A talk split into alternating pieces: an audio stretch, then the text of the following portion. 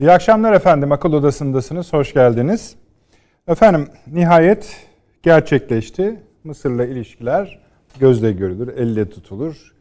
Ee, üzerinde yorum yapılabilir. Devamı hakkında kestirmelerde, öngörüde bulunabilir kıvama geldi. İşte Dışişleri Bakan Yardımcısı Sedat Önal Bey'in başkanlığında bir heyet Kahire'deydi. Burada Mısır heyetiyle görüşmeler yapıldı. Devamında açıklamalar geldi. Hatta şöyle de bir not düşelim.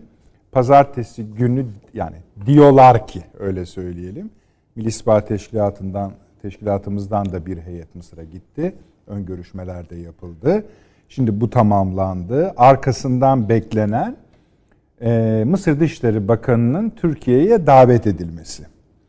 E, açıklamalara, resmi açıklamalara bakar iseniz son derece yapıcı, olumlu, devamı yolu açık, görüşmeler gerçekleşti. Hatta bir iki başlık da söylendi. İşte Suriye konusu konuşuldu, Irak konusu konuşuldu. Akdeniz tabii ki normal olarak Doğu Akdeniz meselesi.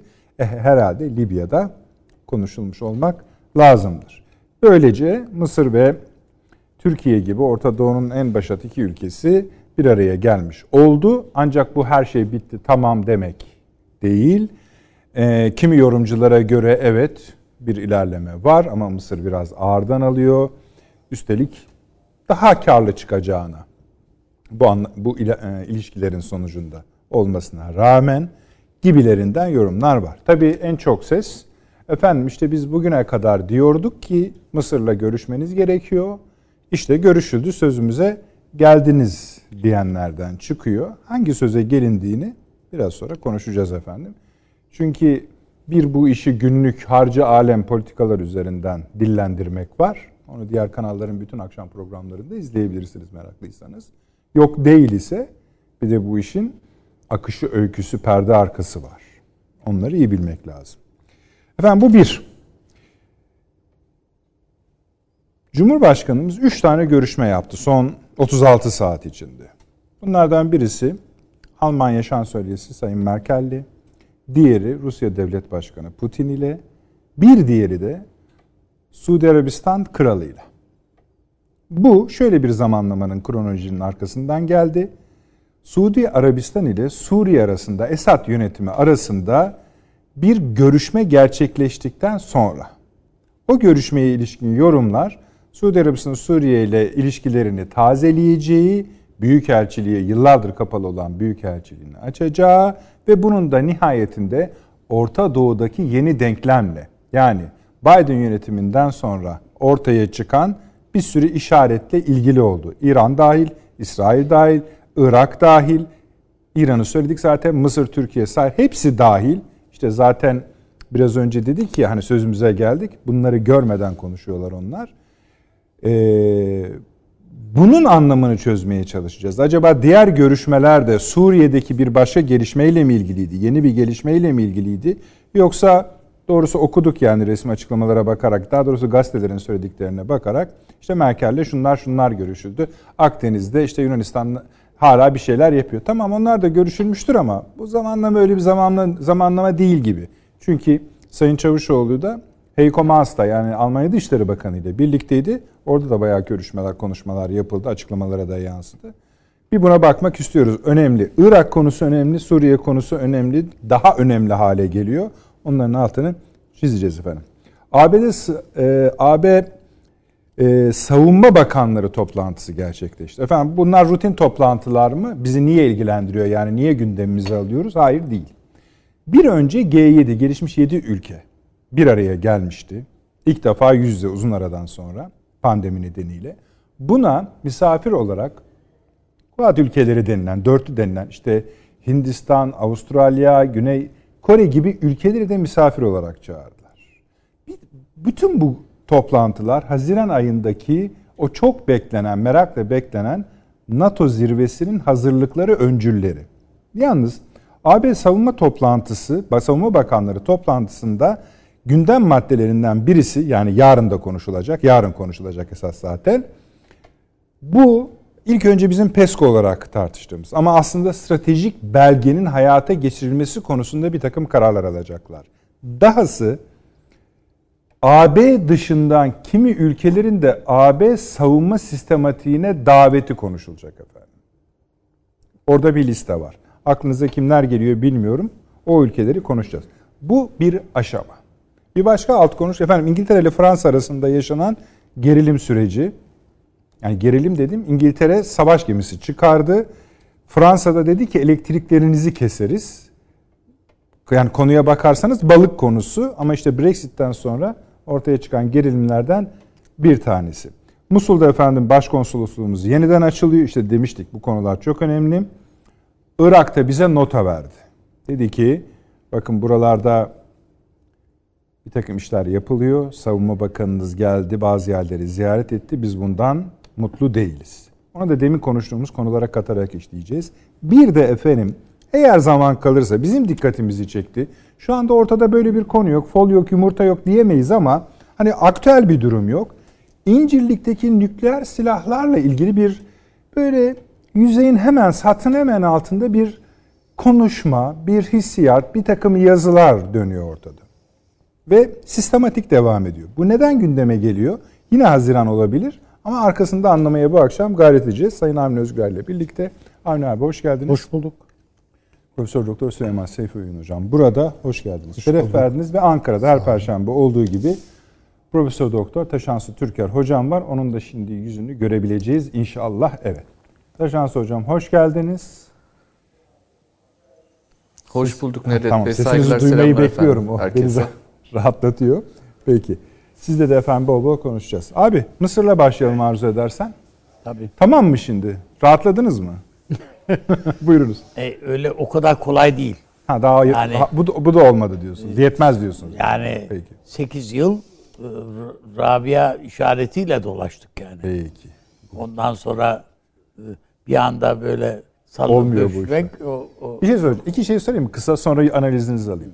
Bir, e, bu işin yani yorumlar şu. Daha karlı çıkacak Mısır yorumları var. Tabii. İki, e, şu anda biraz naz yapıyorlar. Yani naz dedim ağırdan almak kelimesinin diplomatik bir şeydir. Ama günlük hayattaki karşılığı e şimdi, o mu? Yani şimdi birisine Türkiye sen yani geniş bir söylemimiz var bizim.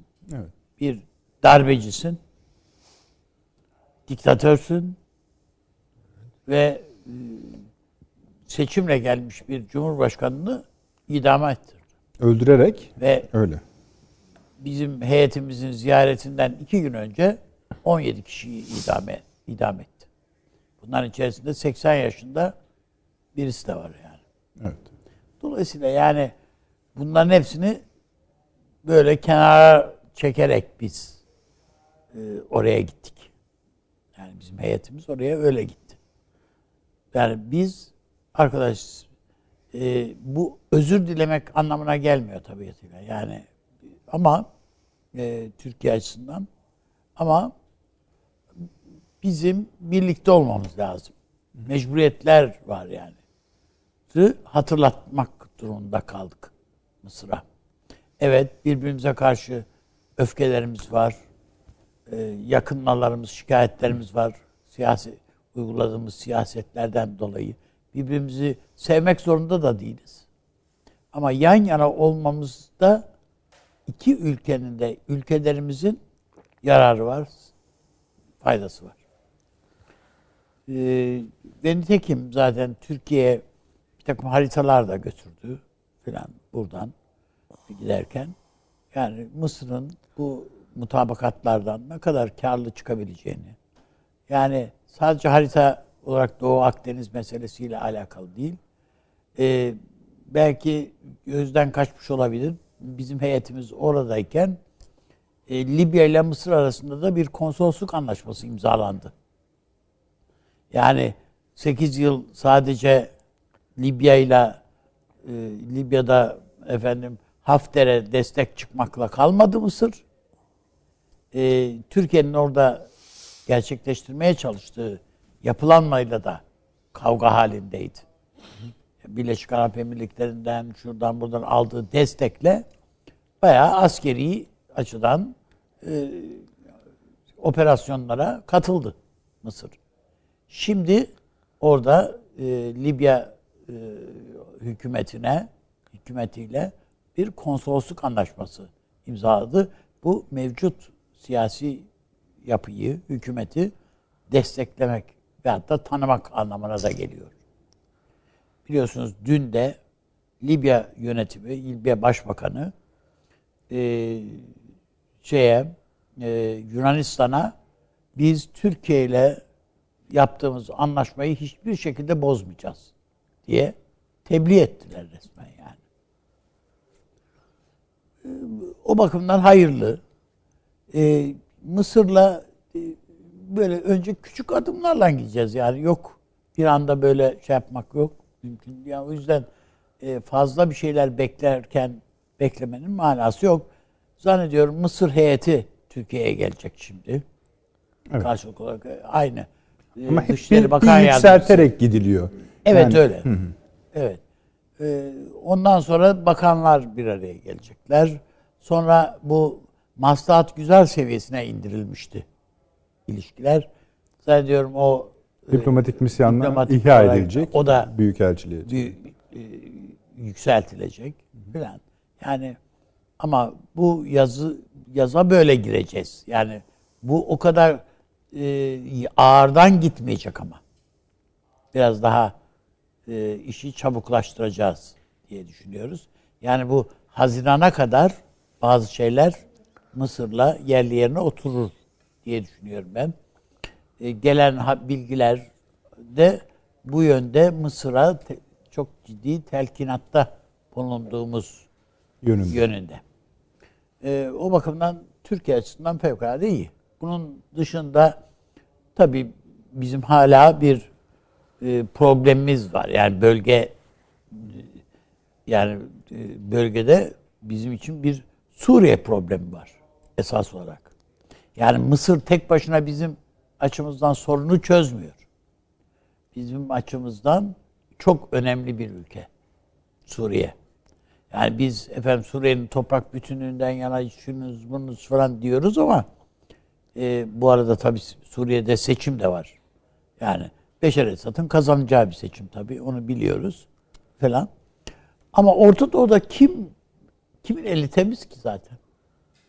Yani orada bir temiz e, yani e, şey arıyoruz. Sütten çıkmış kaşık arıyoruz. Bö- Böyle bir şey yok yani zaten. Ay- Ayrıyeten e, baktığımızda yani biz zannediyorum bir, birkaç ay veya bir süre önce söylemiştim herhalde. Türkiye'nin bana göre şaşırtmaya ihtiyacı var Amerika'yı.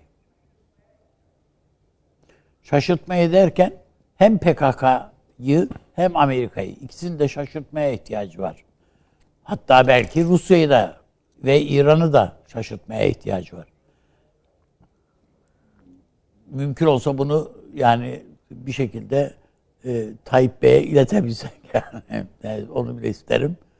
Çünkü bütün bu ülkeler İran, Rusya, Amerika ve tabii PKK örgütü, PKK filan hepsi Türkiye'nin Şam'la bağının olmayacağını varsayarak Suriye hesaplarını yapıyorlar. Oysa ve bütün hesaplar bunun üzerine. Yani bugün bizim köşeye sıkışmışlığımız yani İdlib bütün gücümüzle orada tutunmaya çalışıyoruz biliyorsunuz bölgede. Yani e, ve oradaki muhalif güçlere de destek elimizden geldiği kadar destek veriyoruz. Yani bu bu bu hattı koruyacağız yani. O da bir şeyimiz yok. Ondan sonra Rusya Şam'ı bir işte diyoruz ya karakol devlet.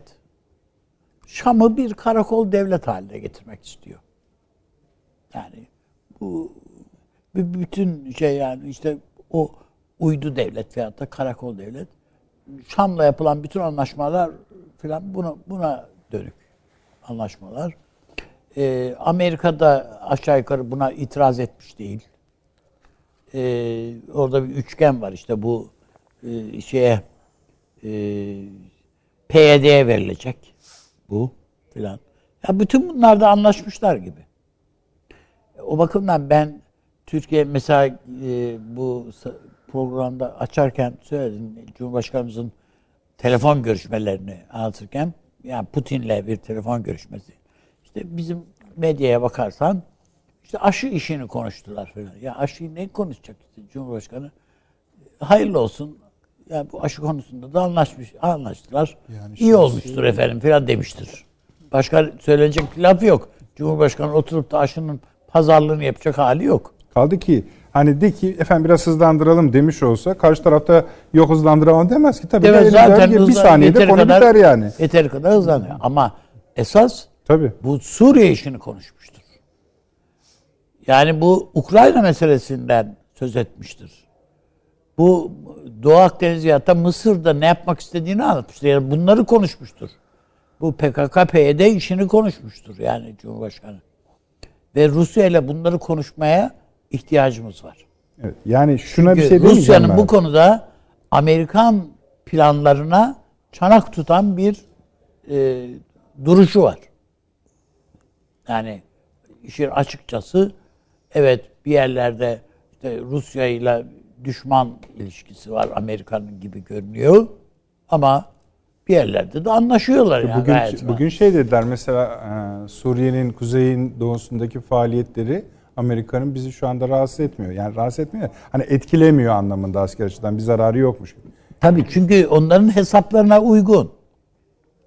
Amerika'nın istediği Türkiye'nin orada dışlanması, Rusya'nın da istediği bu, İran'ın da istediği bu, PYD'nin de istediği bu.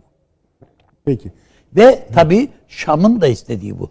Ama orada Rusya Şam'ı kullanarak Türkiye'yi tepelemeye çalışıyor. İran da Şam'ı kullanarak bunu yapmaya çalışıyor. Orada bir tek Türkiye'yi böyle geriye doğru bastıran bir tek Amerika var. Göstere göstere bastırıyor bunu. Yani onun için Türkiye şaşırtmalı diye söyledim. Yani işte diyoruz ki efendim işte bu eli kanlı katil bilmem ne şu bu falan. İşte e tamam işte ama yani ne yapalım öyle. Ha, buradakilerin çoğu öyle yani. Öbür tarafta e, şeyi e, Suudi Arabistan'ı arıyoruz. Adam o kendisi kralın kendisi değil ama e, şeyi veliahtı İslam'da cinayet işledi yani bütün dünyada biliyor bunu. Bir iş yapılacaksa karar verecekse o karar verecek yani yarın bir gün krala bir hal olsa. Öyle değil mi yani? Dolayısıyla onu alaya arayabildiğimize göre ve Amerika'da keza bütün bu Kaşıkçı cinayetinin mesullerini, sorumlularını hakkında efendim e, soruş şey kararı, yasaklama kararı çıkarttığı halde bir tek Veliaht Prensi bundan muaf tuttuğuna göre demek ki Amerika'nın da öyle bir standardı yok yani. Belli. Tamam mı? Yani ne yapalım? İşte ha, arıyorsunuz yani tabii, Amerika'da. Hayır aramıyorum. Yani yok demek ki değil. Yani bu bunun böyle olduğunu biliyoruz. Yani Trump dedi ya yani Sisi için en sevdiğim diktatör dedi. Alenen. Ya çok samimi bir Trump'ın bu tarafları tabii, tabii, o, o açıklaması çok yani. kötü şey değildi ya. Doğruyu da söyledi. Tabii, çok sevdiği, en sevdiğim direkt diktatör dedi yani. Adam. Daha Peki. ne denilebilir ki yani? Peki abi. Yani bu bunlarda Türkiye'nin bana göre şu andaki durumu e, biraz daha işleri e, çabuğa almak. Peki. İşte Suudi Arabistan'ı falan bunun için önemsiyorum. Yani kralı. Konuş, konuşacağız abi. Devam edeceğiz. Evet. Peki. Efendim bir kısa reklamımız var. Aradan çıkarıp devam edeceğiz. Bir dakika reklam arası. Haberin sosyal medyası gzt.com sizi çok farklı bir okuyucu deneyimine davet ediyor. Merak ettiğiniz sorular yanıt buluyor, henüz duymadığınız şaşırtıcı konularsa karşınıza geliyor. Yorumlarınıza editörler cevap veriyor, arkadaşlarınızla paylaşmak isteyeceğiniz eğlenceli içerikler hazırlanıyor. Sizler için kamera karşısına geçiliyor ve olaylar sıkmadan ve anlaşılır şekilde anlatılıyor. Özel infografikler, videoların yanı sıra burada sayamayacağımız sayıda farklı dergiler. Şimdi telefon ekranınızı daha da anlamlandırmak için sizi davet ediyoruz. GZT uygulamasına iOS ve Android marketlerden kolaylıkla erişebilir, pişman olmazsınız. Mutlaka indirin. Reklam arası sona erdi. Okul adası devam ediyor efendim. Şimdi Süleyman Hocam esasında şunu beklentiyoruz. Yani çok böyle iyice sadeleştirdiğimizde Mısır Türkiye ilişkileri tamam iyileşti ne olacak sorusunun karşılığı iki yerde odaklanıyor. Birincisi Akdeniz meselesi. Çok önemli. Sadece enerji olarak değil denklemler açısından da. Neden önemli? Mesela bugün Carnegie e, Amerika'da önemli bir think tank'tır. Çıktı dedi ki Avrupalılar Kuzey Afrika'daki Türkiye varlığına alışsalar iyi olur. Çünkü orada kalacak Türkiye diye bir e, hani saygınlığı ayrı bir şeydir ama etkili bir e, think tank'tır bu düşünce kuruluşudur. Çıktı dedi ki bu ya kalacaklar burada dedi. Yani bununla dedi yüzleşin. Avrupa'ya söylüyor. Akdeniz kısmı bu. Orta Doğu kısmı ise hatta genişletilmiş Orta Doğu bir dönüşüm yaşıyor. Yeniden, yeniden bir transformasyondan geçiyor. Bu transformasyon da bütün ülkeler biraz çil yavrusu gibi. Dağılıyor mesela Suudi Arabistan öyle. Mesela İran'la ilişkisini toparlamaya çalışıyor ama Amerika'ya güvenilmeyeceğinin farkında olduğu için diğer yerleri de biz dahil toparlamaya gayret ediyor. Suriye buna bir örnek, Türkiye buna bir örnek. Diğer ülkeler de öyle esasında. Birleşik Arap Emirlikleri gibi artık hani her türlü ihanet profilini çizmiş bir ülke dahi derleyip toparlamaya çalışıyor işleri. Herkes birbirine biraz çarparak yol bulmaya çalışıyor. Yani düşünün İsrail dahi daha seçimlere gidecek yine galiba ikinciye verildi. Ee, seçimlerde ikinci en büyük oyu alan partinin liderine geçti Netanyahu'da. Neyse bir savrulma var. Biz Mısır'la yeniden iyi olarak aramızı düzelterek diyelim. Burada bu iki konuda nasıl pozisyonlanacağız? Nasıl bir avantaj üretecek bize? Elbette Mısır dediğinizde Suriye'dir, Irak'tır. Yani önemli parçalardır. Bunlara nasıl yansıyacak? Evet. Veya onu mu istiyoruz yani niyetimiz bu mudur? Şimdi bir savrulma olduğu muhakkak. Hı hı. Bölge devletleri e, açısından. Çünkü daha evvel burayı ne toparlıyordu? Küre koalisyonu olarak biliniyor. Dediğimiz evet. Evet. İsrail-Mısır yakınlaşması, İsrail-Suudi Arabistan, Birleşik Arap Emirlikleri vesaire böyle gidiyordu. Ee, şimdi evet Amerikan-İsrail ilişkileri problemli bir noktada. Suudi Arabistan-Amerikan ilişkileri öyle. Birleşik Arap Emirlikleri Amerikan ilişkilerinde de bilemiyorum. Yani şey yansımış değil ama. Ha mesela Birleşik Arap Emirlikleri'nin bize yönelik sıcak mesajları işte, var. Ama Amerika demek değil de güvenilir yani, demek de değil de. Ama mesela şöyle bir durum var. Biden geldi ilk iş Suudi Arabistan'ı Yemen'den çekti. Yani onu yaptı. Tamam. Etkisini kaybettirdi. Böylece Suudi Arabistan'a esasında İran'la bu konuda sıkışma yerinden çıkma imkanı verdi. Ama asıl niyeti İran'ı rahatlatmaktı bu bağlamda gibi. Tamam. Bu tür olaylar gelişiyor. Onu söylemeye çalıştım. tamam işte bu savrulmalar yani daha evvel pivot devlet İsrail ise şimdi sanki pivot devlet İran gibi oluyor. Ha. Bu savrulmaları Türkiye'nin bir fırsata çevirmesi ve kendi yararına akıtacak bir kanal bulması mümkün mü? Soru bu. Ben bu konuda maalesef ve maalesef çok tersini düşünmeyi istesem de biraz böyle görmüyorum. Çünkü o kadar çok şey değişirken değişmeden kalan bir şey var. Suudi Arabistan Türkiye ilişkilerinde bir yumuşama yok. Şimdi bazı haberler geliyor filan bunlar biraz abartılıyor bence. Yani ne yaptı Suudi Arabistan? Mesela diyelim ki Doğu Akdeniz politikasında Türkiye'ye destek mi çıkmaya başladı? Veya ne, yap, ne yaptı Suudi Arabistan? Ee, Kaşıkçı cinayetinin hesabını vermeye mi amade durumda? Mesela. Türk mallarına hala göz göre göre kota uyguluyor mu? Uyguluyor. Türk okullarını. Evet. Her gün, her saat Türkiye aleyhine bangır bangır Körfez medyası ve Körfez devletlerin finanse ettiği Bizzat medyada... Suudi Arabistan medyası. Hem o, o zaten apaçık Tabii. üstadım. Bir de yani bunların yani. finanse ettiği dünya kadar televizyon kuruluşu var. İşte Mısır'da var, bilmem Irak'ta var, her yerde var. Bunların parasıyla dönüyor o işler, medya işleri filan. Buralarda en küçük bir geri çekilme var mı? Hiç de öyle bir şey yok. Peki Mısır-Türkiye ilişkilerine bakalım. Şimdi gelinen noktayı ayrıca konuşuyoruz. Şimdi demin Üstadımız anlattı. Siz de ayrıntıları verin, verdiniz. bir darbeci general var. Halkına zulmeden bir adam var. Efendim söyleyeyim e, işte her e, bölgesel açılımda Türkiye'nin karşısına çıkan bir Mısır var. Türkiye'yi sürekli suç, suçlayan bir Mısır var. E, şimdi diyoruz ki işte anlaşırız biz Mısır'la. Mısır anlaşmak için şartlarını zaten dizmiş durumda.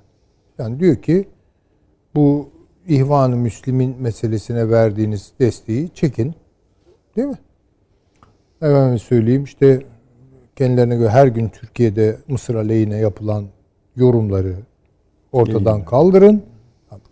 Öyle şeyler söylüyor ki sizin bütün bir siyasetinizi zaten temelden değiştirmenizi gerektiriyor. Böyle talep çıkılır mı? Böyle taleple oturulur mu? Yani. Ve Türkiye ile ben söyleyeceğim. Yani biraz kitabın ortasından belki söylemiş Buyurunuz, olacağım. buyurunuz. Hiçbir şekilde anlaşmaya niyetleri yok. Ha şimdi o işte o yani kitabın ortası mı fazla iddialı mı Ama bilmiyorum. hocam orada biraz Bilemem. şöyle bir iht- ihtiyat payı koyun. Yani buna rağmen masaya oturuyor Türkiye ile. Hayır, oturur Ona- ama bakın onu, oradan ona onu zorlayan sebep ne? Zorlayan bir sebep olduğunu zannetmiyorum. Yani bir şekilde durumu e, dışarıdan seyredenlere inisiyatifin kendisinde olduğunu gösteriyor. Kısaca öyle söyleyebilirim. Yani böyle bir cevap verebilirim. Yani Dolayısıyla ben buradan bir şey ummuyorum açık söylemem gerekirse. Süleyman Hocam, e, bu evet iki ülke birbiriyle konuşur. Buradan bir şey çıkmaz demek. Başka cepte. iki ya konuşuyoruz ediyoruz ama işte bu adam sonuçta diktatör kardeşim. Bu da bir duruştur. bu Bakın- söylenmiştir, edilmiştir. Oraya Tamam. eğer gelirsek yani meseleyi ahlaki temellerde konuşmaya başlarsak anladım. zaten bence ya bu Türkiye-Mısır ilişkilerinin düzelmesinin bir tane koşulu vardır. Mısır'ın demokratikleşmesidir. Seçim yapması. Bu da yakın vadede olmaz. E olmayacağı için zaten yani e, hangi özneyle neyi konuşuyoruz? Yani Kahire'nin yüksek Ankara sevgisi aşkı nedeniyle değil ama bir, iki parçaya ayırmıştık ya. Akdeniz'de olası çıkarlarda buluşulabilir. İki, or, ikinci bölümde Orta Doğu'daki dengeler konusunda Mısır'da böyle bir arayış içinde olabilir. Mısır, Mısır'da bugün yönetimde bulunanlar vatansever insanlar değiller. Ama on vatanları ile ilgili. Ama vatansever insanlar değiller. Yani onu öyle söyleyelim. Yani burada Mısır'ın kaybı ne olur diye bakan adamlar değil ki. Bizim şu an iktidarımızı ayakta tutmak için ne gerekiyor? Buna göre hesap yapan adamlar bunlar. Yani şimdi bunların yani bir ülkenin yönetiminde, idaresinde böyle cebren ve hileyle gelmiş adamlardan Mısır'ın çıkarlarını savunmayı bekler misiniz siz? Kendi iktidarlarını düşünürler. Yani Mısır derken anladıkları da odur. sokacak sonuçlar üretebilir Orta Doğu. Ne gibi? İşte bahsettim ya mesela Amerika Birleşik Devletleri'ndeki değişiklik Orta Doğu'daki bütün dengeleri biraz oynattı. Şimdi güveniyor muyuz Amerikan Yok, yok. siyasetlerine? Hayır, hayır. Hayır. Bununla ilgisi yok. Onları vuruyor zaten. Hayır, bence hiç vurduğu kanaatinde değil hocam. Bölgeyi etkiliyor demek istiyor. Etkiliyor ama yani işte bakın zaten ne Kürek derecede koalisyonunun ortadan kalktığını Tamam, ayrı bir söylediniz. şey. E, Yani etkiledi ayrıca işte. konuşuyoruz. Ama burada Türkiye'nin e, çıkarlarını konuşmuyoruz ki. Orada başka bir oluşum konuşuyoruz. Yani bu dağılmanın burada tırnak içinde söyleyeyim kartların yeniden dağıtılmasının İran üzerinden hesabı yapılabilir. Tamam. İran'ın faydasına mı değil mi? Ama Türkiye açısından değişen bir şey yok ki. Yani ne Irak'ın siyaseti değişiyor Türkiye'ye karşı, ne Suriye'nin siyaseti değişiyor. Ne Mısır'ın, ne Suudilerin, ne ben bir şey görmüyorum. Bakıyorum bakıyorum yani hani en iyimser yorumları zorlayarak zihnimde anlamaya çalışıyorum. Böyle bir şey yok. Bir kere bu iki taraflı olursa olur. Ha, Türkiye biraz şimdi yani Mısır'la da anlaşırsam bir avantaj elde edebilirim. Veya ne bileyim işte e, Suriye'de biraz Yunanistan'a farklı. karşı falan diye İşte belki gibi yani şey düşünebiliriz. Süleyman Ama Hocam, Profesör Mehmet Günal Hoca size bir soru yöneltmiş. Profesör Mehmet Mehmet Günal evet. evet. Milletvekili hatırladığım kadarıyla. Ee, İngiltere'nin Mısır'daki rolü. Elbette ama Yani işte- şimdi bakınız İngiltere'nin neyi neye göre e, düzenlediği siyasal Her ama bir e, sebep akıl çıkarıyor yönetimi- ortaya sonuçta. Öyle midir bilmiyoruz. Bilemiyorum. Yani İngiltere'nin mi zorladığını ve Ha yani var mıdır diye yani öyle bir şey ola mümkün görüyor musunuz diye. bile bilemiyorum ama ben Mısır'ın arkasında bir impetus, onu bir harekete geçirici bir şey görmüyorum ben. Yani Mısır bunu şöyle düşündü bence. Yani hoş bir şey söylemeyeceğim belki ama Türkleri getiririz biz buraya. Bak- Bakışı bu. Ve böylelikle bir moral üstünlük elde etmek istiyorlar. Yoksa Türkiye ile meseleleri çözmek gibi saf değil bir bakışları, anlayışları olduğu kanaatinde değilim ben. Ha bunun bir faydası ne olabilir bu görüşmelerin? Artık yani en kötü durumda bile işlemesi gereken bir takım kanallar açılabilir. İşte elçilikler devreye girebilir. Ee, belki hani haberleşme açısından çünkü siyaset küslük de kaldırmıyor. Yani ilişkisizlik kötü bir şey. En azından belli kanalların açık tutulması lazım. Bu amaçlanıyorsa tamam. Ama Mısır'ın siyasetlerinin dönüşmesi, Türkiye'nin siyasetlerinin dönüşmesi bunlar hedefleniyorsa ve bekleniyorsa bence çok büyük bir beklenti. Mesela Akdeniz'de bir anlaşma olmaz mı? Ha, teknik Valla şey, eğer yapabilirsek böyle bir şeyi yani ben şapka çıkarırım. şapka çıkarırım.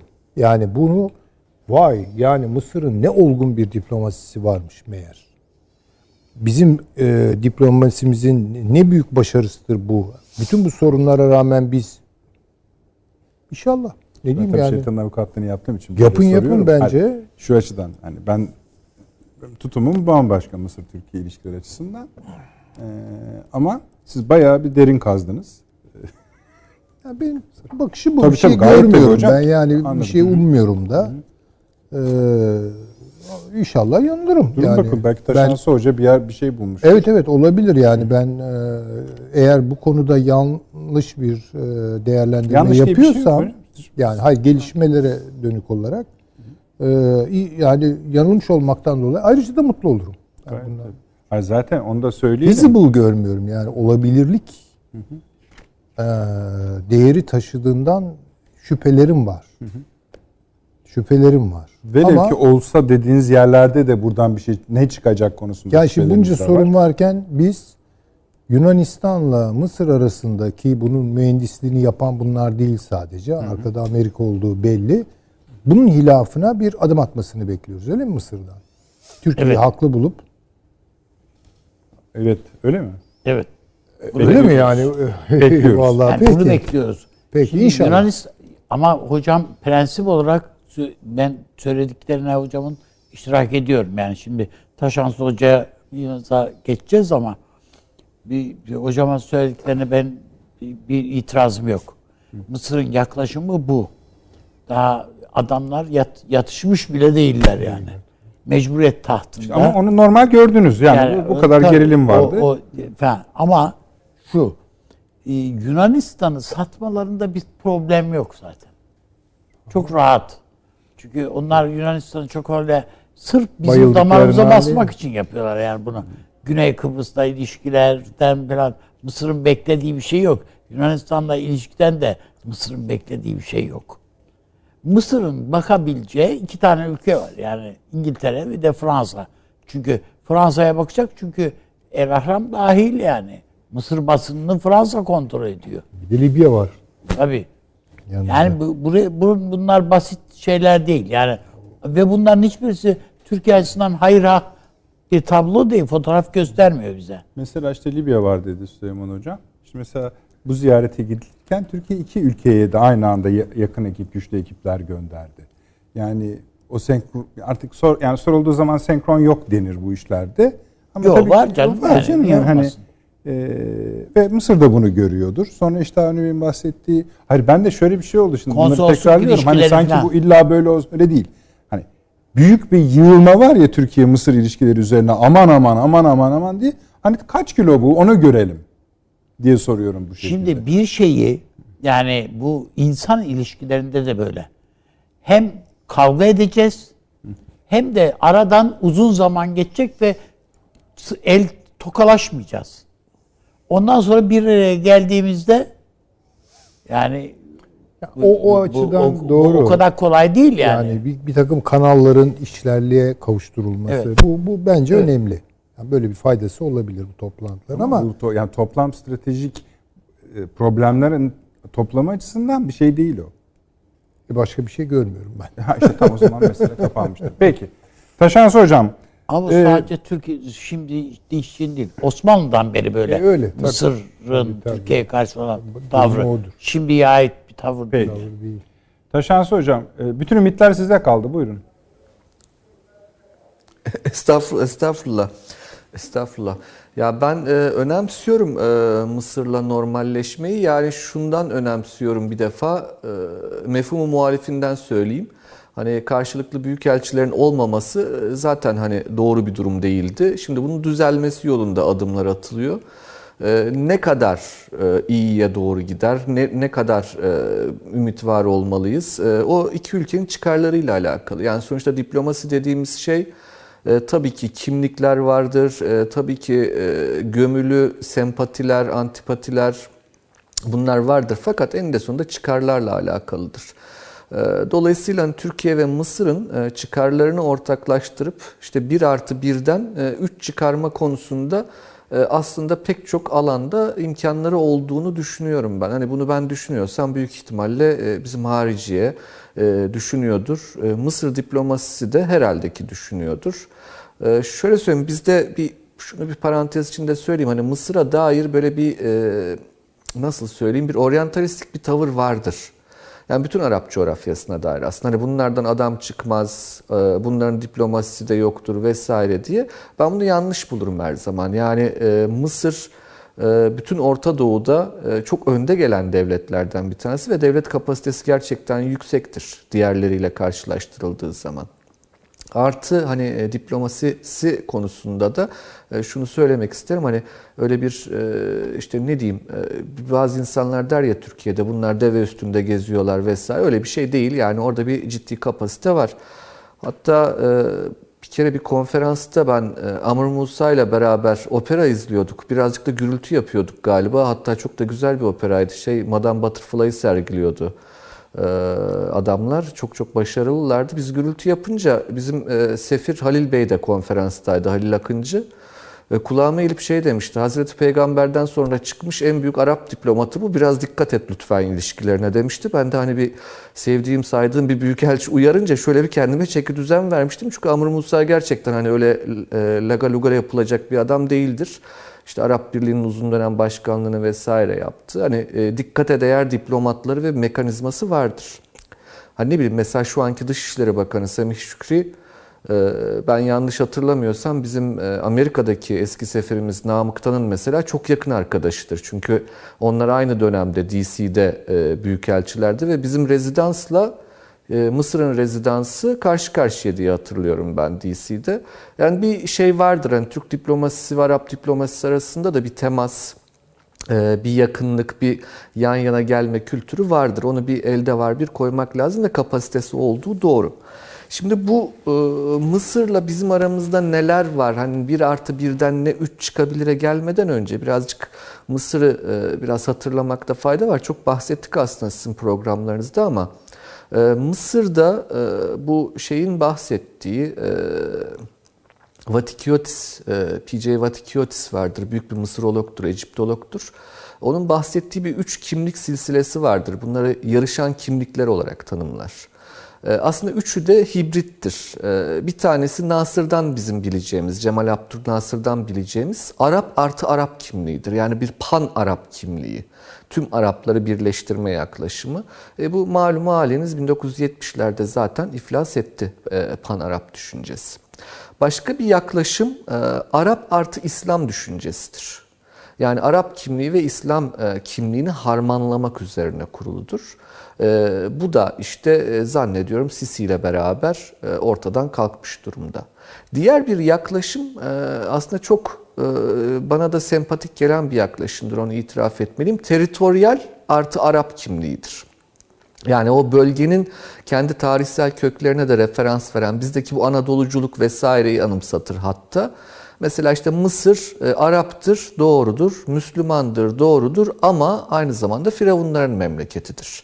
Yani bir Firavunları sahiplenme, Firavun dönemine vurgu yapmak gibi. İşte Tunus'ta bunun bir tezahürü Kartaca'ya vurgu yapmaktır. Kartaca'nın çocuklarıyız der Tunuslular. E, Lübnan'da bakarsınız Finikelilerin çocuklarıyız derler. Mesela işte Saddam hep bunu söyledi. Biz Babililerin, Asurluların çocuklarıyız vesaire gibi. Bu e, daha seküler e, ve daha vatandaşlık üzerine, daha kapsayıcı bir kimlik arayışı olarak e, tezahür eder. Şimdi bugün CC'ye baktığımızda biz görmemiz gereken kimlik budur. Teritoryal bir Arap kimliğine vurgu yapıyor teritoryalliği bir şekilde ülke içi huzuru e, bir şekilde sağlama amacı güder ve sekülerleşme amacı güder. Arap kimliği ise kontrollü pan Arap olmayan ama Arap dünyasında bir etki sahibi olma amacını güder. Yani CC'yi elimizde böyle bir konumlandıralım. Şimdi bir bu.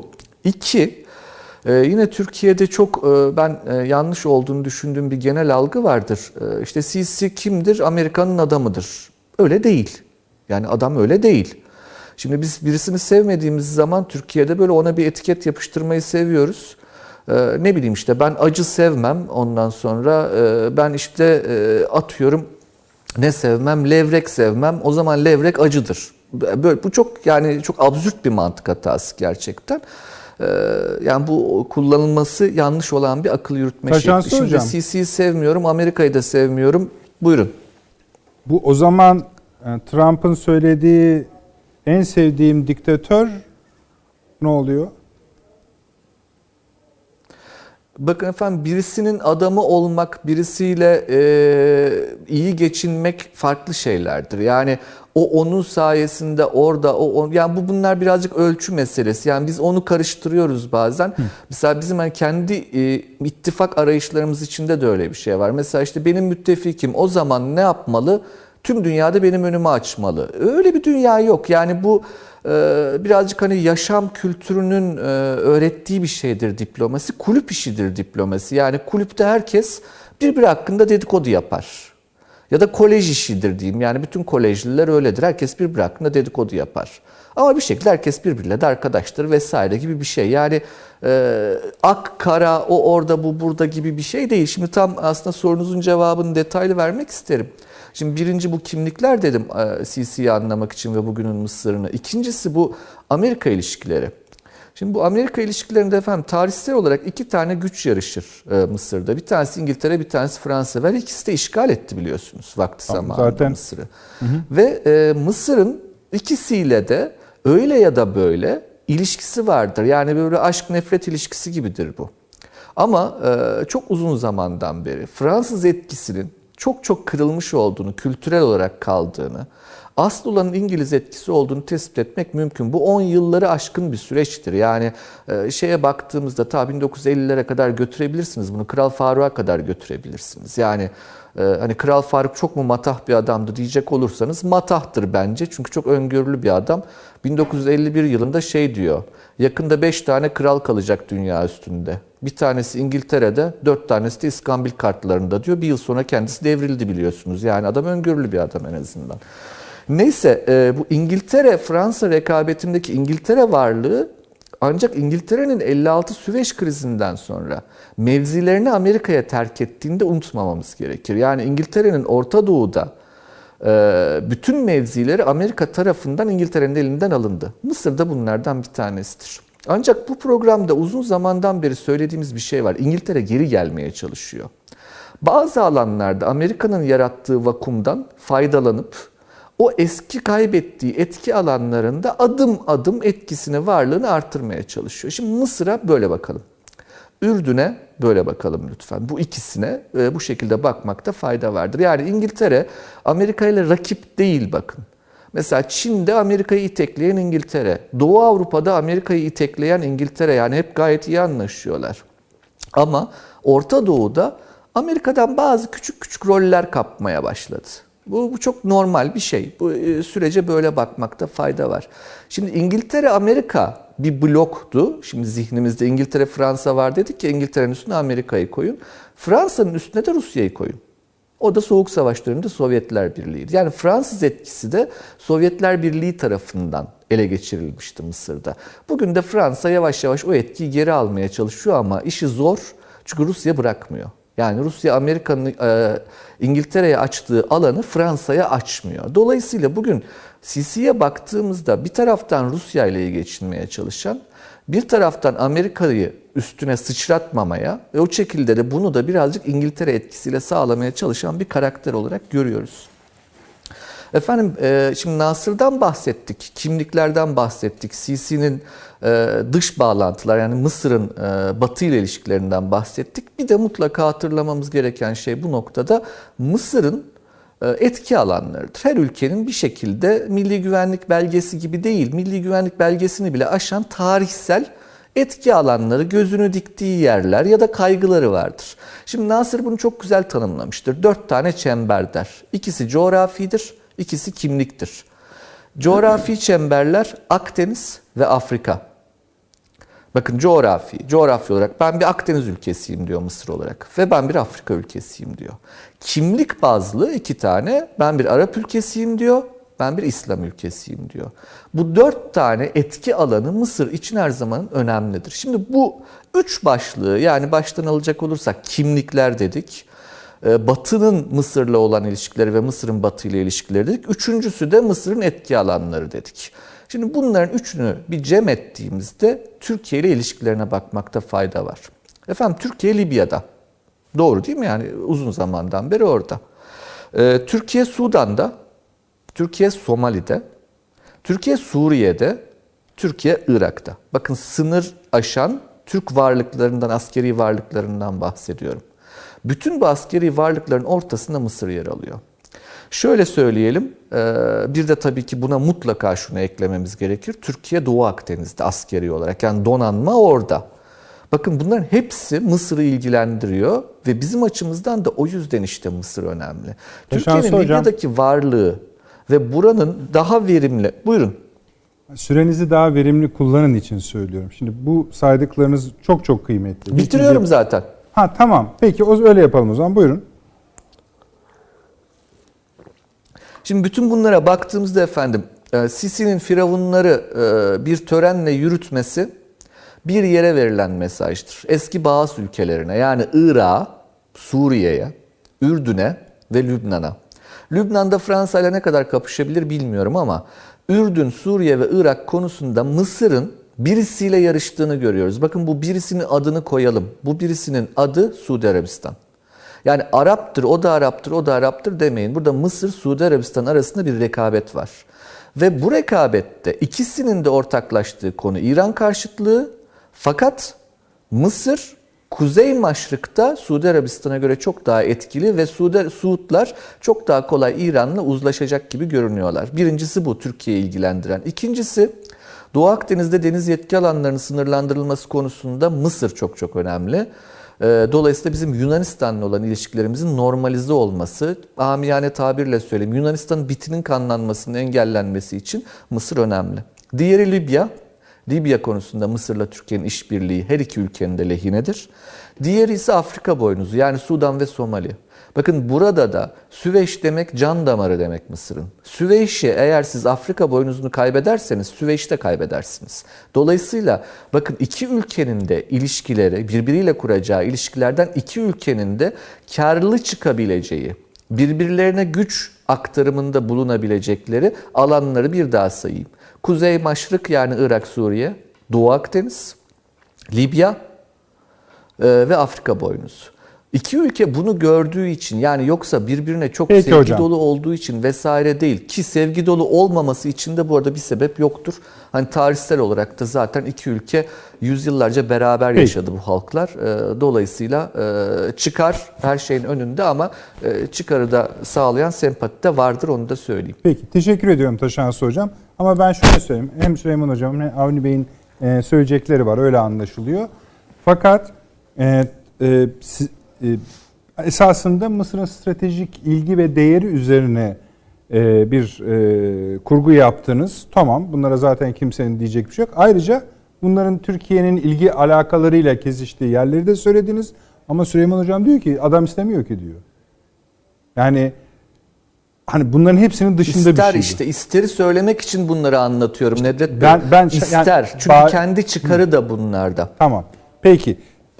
O zaman e, e, şöyle söyleyeyim bir reklama gidelim biz oradan sonra devam edelim. Hemen geliyoruz efendim. Bir dakika reklam arası. Haberin sosyal medyası gzt.com sizi çok farklı bir okuyucu deneyimine davet ediyor. Merak ettiğiniz sorular yanıt buluyor, henüz duymadığınız şaşırtıcı konularsa karşınıza geliyor. Yorumlarınıza editörler cevap veriyor, arkadaşlarınızla paylaşmak isteyeceğiniz eğlenceli içerikler hazırlanıyor. Sizler için kamera karşısına geçiliyor ve olaylar sıkmadan ve anlaşılır şekilde anlatılıyor. Özel infografikler, videoların yanı sıra burada sayamayacağımız sayıda farklı dergiler. Şimdi telefon ekranınızı daha da anlamlandırmak için sizi davet ediyoruz. GZT uygulamasına iOS ve Android marketlerden kolaylıkla erişebilir, pişman olmazsınız. Mutlaka indirin. Reklam arası sona erdi. Döndük efendim akıl odasına devam ediyoruz. Yani Mısır konuşuyoruz diyeceğim ama çoktan o coğrafyaları açtık. Bir büyük Orta Doğu yani Akdeniz'de kapsayan bir alan çanağı konuşuyoruz, havzayı konuşuyoruz. Taşans Hoca bitirmiş idi. Esasen e, bir beklentileri var Taşans Hocam'ın. Ama siz paylaşmıyorsunuz anladığım kadarıyla. Ee, zorlanıyorum paylaşmakta. Çok farklı e, düşünüyorum bu konuda. Belki hani izleyicilerimiz de bu masanın çeşitliliğiyle bu şekilde tanışıyorlar e, bu gibi durumlarda. E, bir, e, bu oryantalist bakıştan bahsetti Taşansı Hoca. Doğrudur. Yani Türkleri Araplar konusunda, Arapları Türkler Türkler konusunda menfi düşündürmek için e, bayağı bir yol aldılar. Bunda da başarılı oldular. Bu Türk'ün ortalama bir Türk'ün ortalama bir Arap'tan nefreti, ön yargılara dayalı nefreti olarak da tecelli edebilir. Tersi de var. Sokaktaki bir Arap bizi 500 sene sömürdü Osmanlı.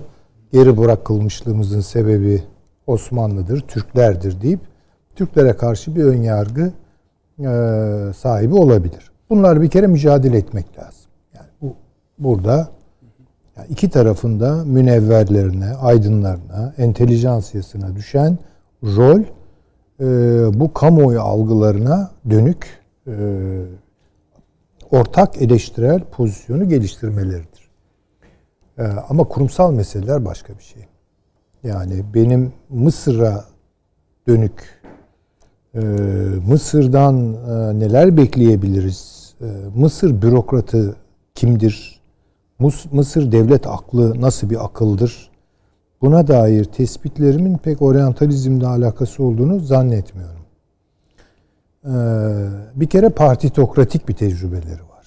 Yani Mısır demokrasisi bile bir kere denenebildi. Bir modernleşme tarihleri var. Onu da buradan giden Mehmet Ali Paşa e, başlattı. Arkasında çok güçlü bir Fransız etkisi vardı ve desteği vardı. Ama bununla birlikte bizden daha erken başladılar.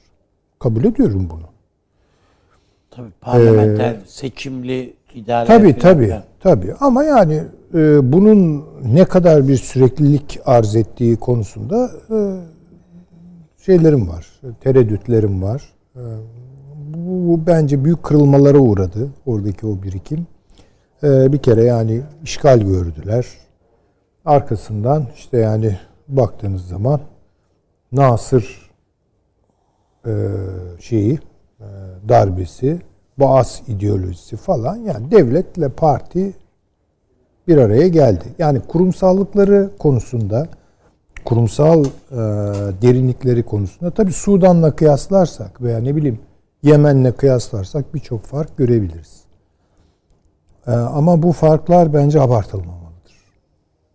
Benim Mısır'da gördüğüm, Mısır bürokrasisinde gördüğüm genel eğilim bir iç yağma düzeninin üzerine oturmuş olduklarıdır. Bakınız şimdi bir devletin kurumsallığını ordusu da temsil eder değil mi yani? Türkiye'de ordunun bir özel alanı vardır yani. Harbiye'nin bir kendi dünyası vardır.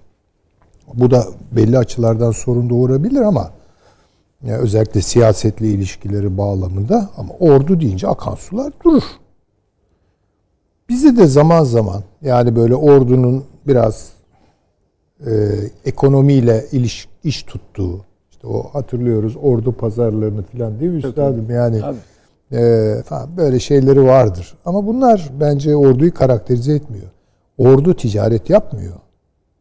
Ordu bakkal işletmiyor. Ordu market işletmiyor herhalde Türkiye'de. Yani bu Şimdi bakınız. dediğiniz örneğin en belirgin iki e, şeyi var, misali var. Birisi Mısır, birisi İran. İran'da başka. Onu da söyleyeyim. Ama haya- o şekilde Ha, hayatın giriş içi- biçimleri aynı. Tabii tabii. İşte bu kurumsallaşmanın ne kadar çapsız ve kalitesiz olduğunu gösterir. Yani müteahhitlik işlerini ordu yapıyor. Bu nasıl bir ordudur böyle? Elbette ayrımcılık üzerinden kendini dayatarak, silahlı gücünü dayatarak ve Mısır halkına bunu doğrudan yansıtarak e, bir anlamda Mısır halkının üzerinde tepinerek, onu çiğneyerek kurulmuş bir rejim bu. Bu adamların Mısır falan diye bir derdi yok. Bunların kendi çıkarları var. Peki hocam şöyle bir- Şimdi şöyle Buyurun, söyleyeyim. Tamam. Çok özür dilerim. Estağfurullah. Ee, bu hani Amerika'nın adamı mıdır bilmem e, İngiltere'nin adamı mıdır bu konudaki mübalağalara dönük eleştirilerine e, Taşan Su hocamızın katılıyorum. Ee, böyle e, kategorize edilmez tabii ki. Ama buradaki manevralarına baktığınız zaman hiçbir şekilde Mısır'ın öncelikleri, hele hele ulusal öncelikleri falan söz konusu değildir bu adamlar için. Mesela Almanya ile gider bir elektronik anlaşması yapar. Mısır'ın bütün kaynaklarını, parasını gider oraya yatırır. Ya yüzde yetmişi buldu açlık sınırının altında yaşayan insanların sayısı Mısır'da. Ya neden bahsediyoruz Allah aşkına? Bu kadar kötü bir hal. Bu Mısır'ı filan düşünmesiyle alakalı bir şey değil. Veya bilmem Fransa'nın uyduruk uçaklarını almak için oraya bir paralar. O paraları bulmak için belli manevralar yapar. de. Ha, yani eğer parayı vermiyorsanız sizden soğur. Başka birinden parayı bulmaya bakar. Bu da onun manevra alanı oluyor. Yani demek istediğim e, bu tablo yani Mısır bürokrasisiyle ilgili parlak 3-5 tane diplomatı olabilir. Yani benim buna itirazım yok.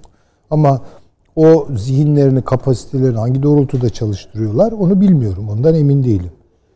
Şimdi bakınız bizim bakışımızdaki problem şu. Yani diyoruz ki biz Mısır'a, ey Mısır bak şimdi Yunanistan seni aldattı. Şimdi bak orada bir Kıbrıs kadar e, deniz alanı kaybediyorsun. Gel benimle al, anlaş. Şimdi bizimkiler haritalar götürüyorlar oraya. Ya bir dakika. Elbette o kadarını onlar da biliyor. Yani şimdi biz mi uyandırıyoruz onları? Siz bu anlaşmaya, Yunanistan'la olan anlaşmaya imza atarken bunu bilmiyor muydunuz? Biliyorlardı elbette. Buna rağmen attılar. Yani Mısır'ın kaybı pahasına bu anlaşmayı Güney Kıbrıs'la bilmem e, Yunanistan'la yaptılar. Ne bekliyoruz? Yani buralarda biraz bence duralım. Ama dediğim gibi son e, söyleyeceklerimi bağlamak açısından söyleyeceğim şu. Çok yanılmayı istiyorum. Gerçekten çok yanılmayı siz istiyorum. şöyle de demiştiniz. Yani iki ülkenin stratejik değeri o kadar yüksek ki Elbette. herhangi bir şekilde uyum sağlamaları bölgenin bütün dinamiklerini etkileyebilir. Etkileyebilir. Ama bu öyle kolay değil. ha, bu kolay değil. Yani Anladım. çok kolay değil. Bir kere en başta Fransa bunu olsa bile böyle bir niyet Mısır'da sabote etmek için elinden geleni yapacaktır. Orada belki hani Fransa'nın etkisinin daha az olduğu hani Mısır iyi Libya olma- söz konusu olursa Fransa e, biraz sınırları aşar yani. Peki. Buna bir ekleme Buyurun, yapmayı buyurun. isterim. Buyurun Yani abi. işin Yani arayol bulursanız Şimdi biz daha mutlu hayır oluruz? arayol diye değil de şimdi Taşansı Hoca'nın analizine söyleyeceğim bir şey yok. Yani onun tahlili ayrı bir şey de. Şimdi hoca dedi ki yani Amerika'yı ürkütmemeye çalışıyor bu Mısır. Yani ilişkisi böyle bir e, efendi köle ilişkisi gibi değil yani. Falan diye. Bir tek şeyi söyleyeceğim. Yunanistan'la Yunanistan bastırdı bu e, kıta sahanlığı şey çok anlaşması. güzel. Taşansı hocam Hatırlar- duydum. Hatırlarsanız. bastırdılar Yunanistan ve Sisi reddetti. Reddetti ama Dışişleri Bakanı'na toplantı Telefon. sırasında telefon aç diyor Pompei. Toplantı sırasında içeri git, anlaşmayı imzala ve gel. Ve emrini aynen yerine Ve getiriyor. o emri yerine getirdi. Şimdi biz dolayısıyla Amerika ile ilişkileri bunlar e, esas olarak yani Nasır'dan itibaren e, Enver Sedat da dahil olmak üzere. Bunlar ordu devlet. Yani or, asker askeri bir idare var orada. E, devamlı Bizim bu bildiğimiz buna anlamda dayan. kullanmıyor. Ha, yani evet, Sizin tabii. dediğiniz anlamda kullanıyor daha çok yani. Ha. Yani bu- bunlar West Point devletleri Ha yani işte. esas olarak. Doğru. Bizde de öyledir. Öyledir evet. Yani hep buna göre teşkilatlanırlar. Yani Doğrusu. evet haklısınız. e, darbe yapalım hemen biz devlet hazır orada. Yani askeri idare mahkemesi, askeri yargıtay, askeri danıştay her bir halt var yani adamın Paralel bir E, yapı ya gibi. Askeri bankalar, asker bankası. Bizde de oyaklar moyaklar. Hepsi bankalar bankalar. Her şey yani hazır. Yedek devletler bunlar. Ya ordu yedek devlet olmak üzere kurulmuş. Yapılandırılmış. Her şeyi burada hazır diyor adam. Bir şey olduğu vakit biz hani bu kadar 17 devlet yıktık kardeşim yıkılmış. E 18. gerekirse de ben kurarım diyor adam yani. Gibi. Tabii bu abartılı bir şey ama yani bu böyle bir anlayış. Bu bizde böyleyken Mısır'da farklı değil. Mısır Bu daha göstere göstere yani. yapıyor yani. Hiç şeysiz yani. Yani, Postalın parlaklığına yani bakmıyor. evet yani Paldır o, o kadar şey değil yani. E, bir- üstelik bizdeki biraz daha bir rafine edilmiş. Yani işte Kenan Evren kendisi gidiyor işte seçim falan yapılıyor iki sene sonra, üç sene sonra falan. Burada öyle değil. Geliyor, oturuyor ve kalıyor Evet, yani. Çünkü başka bir şey yok. Tabii. Eğer e, İsrail karşısında yenilgiye uğramasa Nasır da gitmezdi. Ve bunlar nereye tutunacakları hiç belli olmaz. Bazen bakarsın Rusya'ya tutunurlar.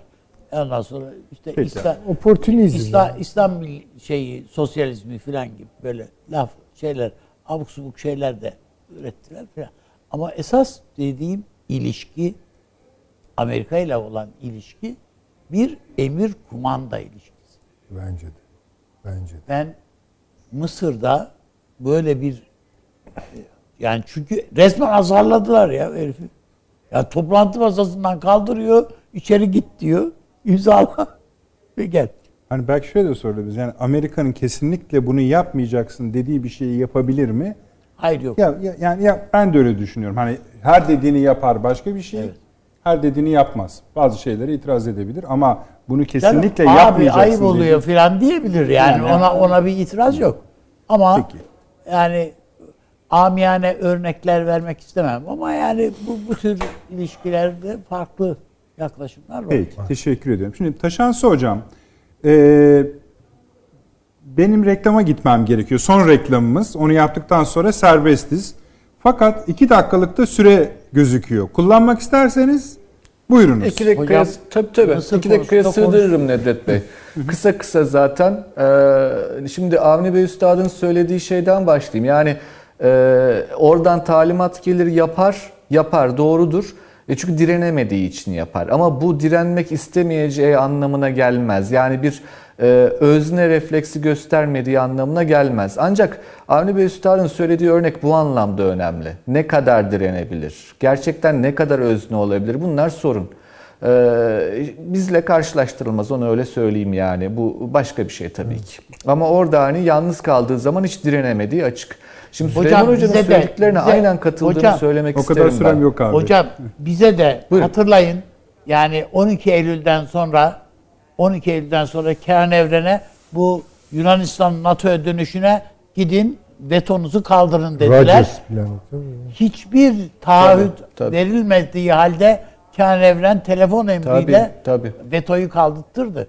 Ve üstelik de sonradan adam emekli oldu ya ne yapayım bu. falan gibi böyle aptal aptal gerekli şeyler mazeretler söyledi. Taşans Hocam sonra devam ed- edin isterseniz. Doğru. Peki. Ee, Ben efendim, son- bitireyim hemen. Ser- Kısacık bir şey söyleyeceğim. çok çünkü. kısa ne olur? Buyurun.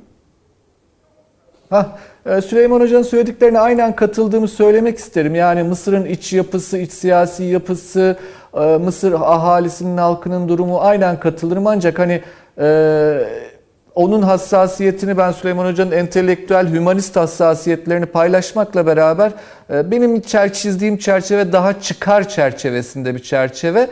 E, o ayrım var sadece. Onu bir söylemek istedim Tamam, o kadar. Çok teşekkür ediyorum hocam. Arz ediyorsunuz yine konuşuruz. Efendim son reklamlarımız verelim dönelim önümüz açık ondan sonra. Bir dakika reklam arası. Haberin sosyal medyası gzt.com sizi çok farklı bir okuyucu deneyimine davet ediyor. Merak ettiğiniz sorular yanıt buluyor, henüz duymadığınız şaşırtıcı konularsa karşınıza geliyor. Yorumlarınıza editörler cevap veriyor, arkadaşlarınızla paylaşmak isteyeceğiniz eğlenceli içerikler hazırlanıyor. Sizler için kamera karşısına geçiliyor ve olaylar sıkmadan ve anlaşılır şekilde anlatılıyor. Özel infografikler, videoların yanı sıra burada sayamayacağımız sayıda farklı dergiler. Şimdi telefon ekranınızı daha da anlamlandırmak için sizi davet ediyoruz. GZT uygulamasına iOS ve Android marketlerden kolaylıkla erişebilir, pişman olmazsınız. Mutlaka indirin. Reklam arası sona erdi. Efendim 8 yıldır görüşmüyor idik. Şimdi görüşülmeye başlandı ama bir kavuşma hali söz konusu değil. E bugün olduğu için de mesela buna genişçe yer ayırdık ama artık oradan çıkalım. Nasıl olsa takip edeceğiz. Evet önemli bir konudur. Sonda bahsettiğimiz Mısır'ın önemli bir stratejik değeri var. Türkiye'nin yani bölgede yüksek bir değeri var. Türkiye'nin daha da yüksek bir değeri var. İkisinin organizasyonundan, olası uyumundan bambaşka bir hal ortaya çıkar. Onun için e, bakalım nasıl gideceğe yönelik yolu takip edeceğiz. Şerhleri de dinlediniz. Ama bunun cepte bulunması iyi oldu. Şimdi biraz e, bize doğru, güney sınırımıza doğru yanaşalım. Sonra e, süremiz yettiğince ki yetecek diye tahmin ediyorum. ABD Avrupa'ya geçeceğiz. Oradaki yeni hazırlıklara bakacağız. Ordular dahil.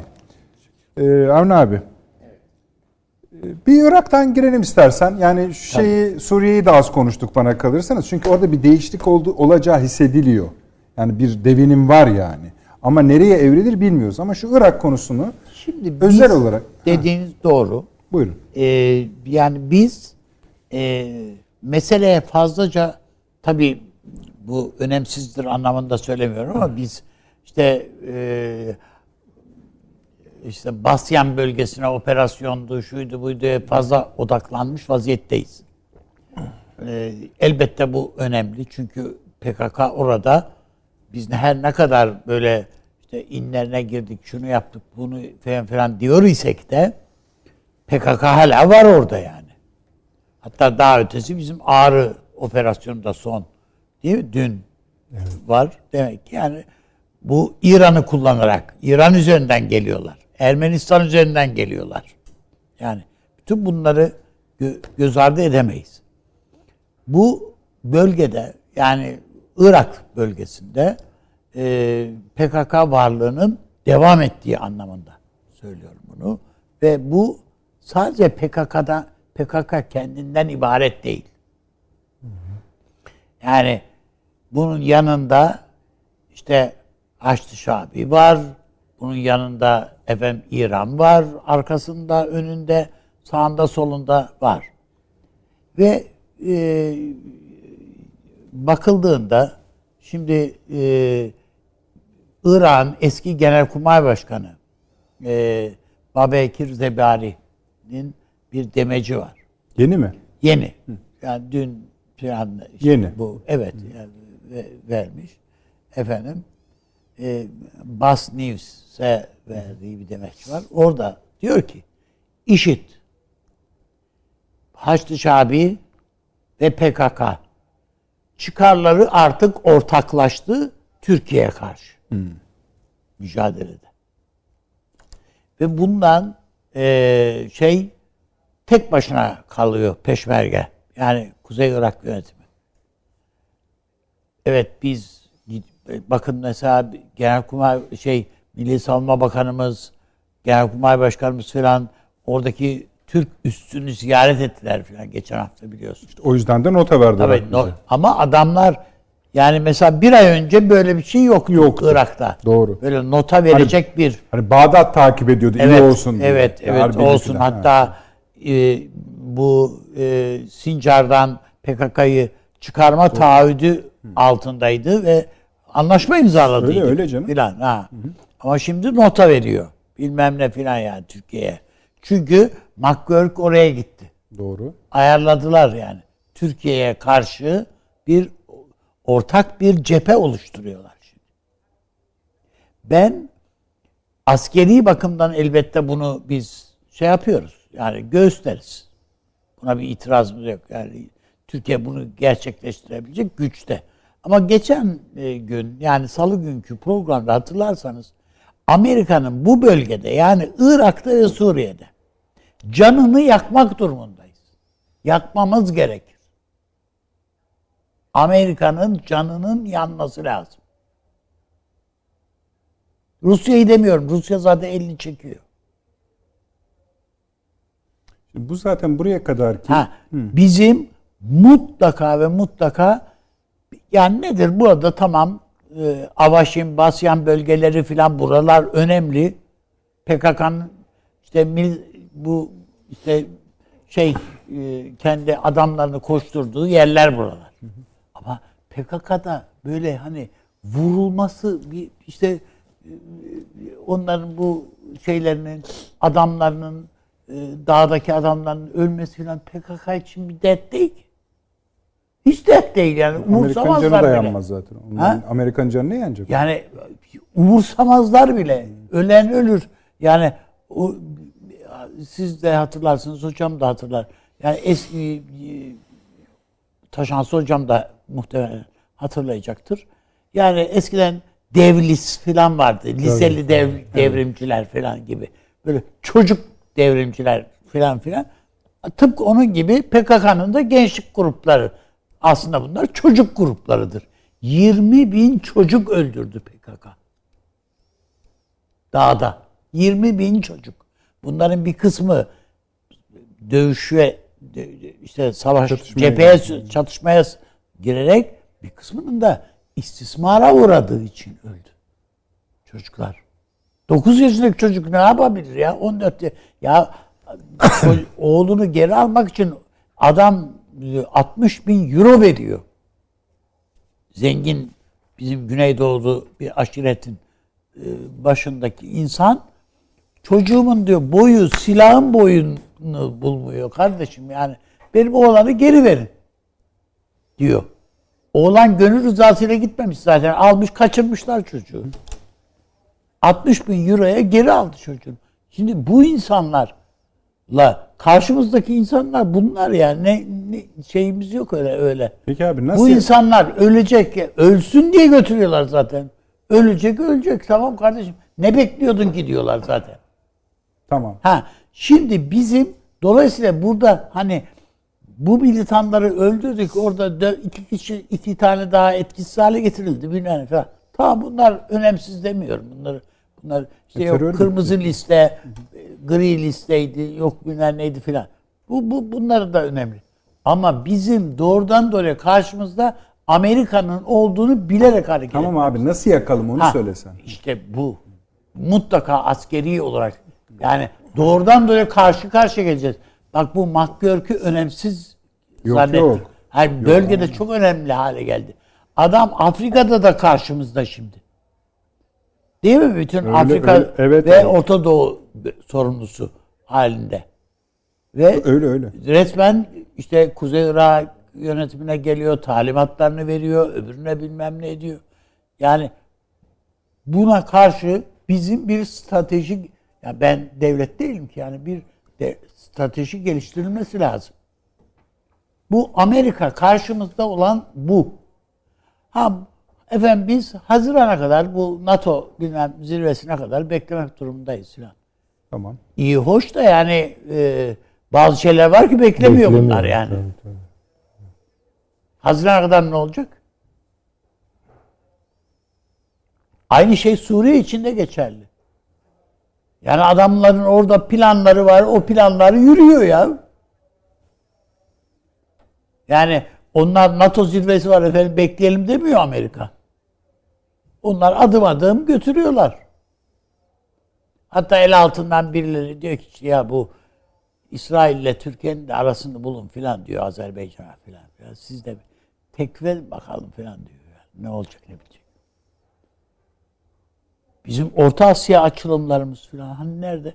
Yani bu biz içeride çok kısır tartışmalarla uğraşıyoruz. Sormayın. Hiç girmeyin Yani o konulara. Bu, Hele bu hafta ama iyice ayyuka çıktı Biz zihnimizi bunlarla meşgul ediyoruz.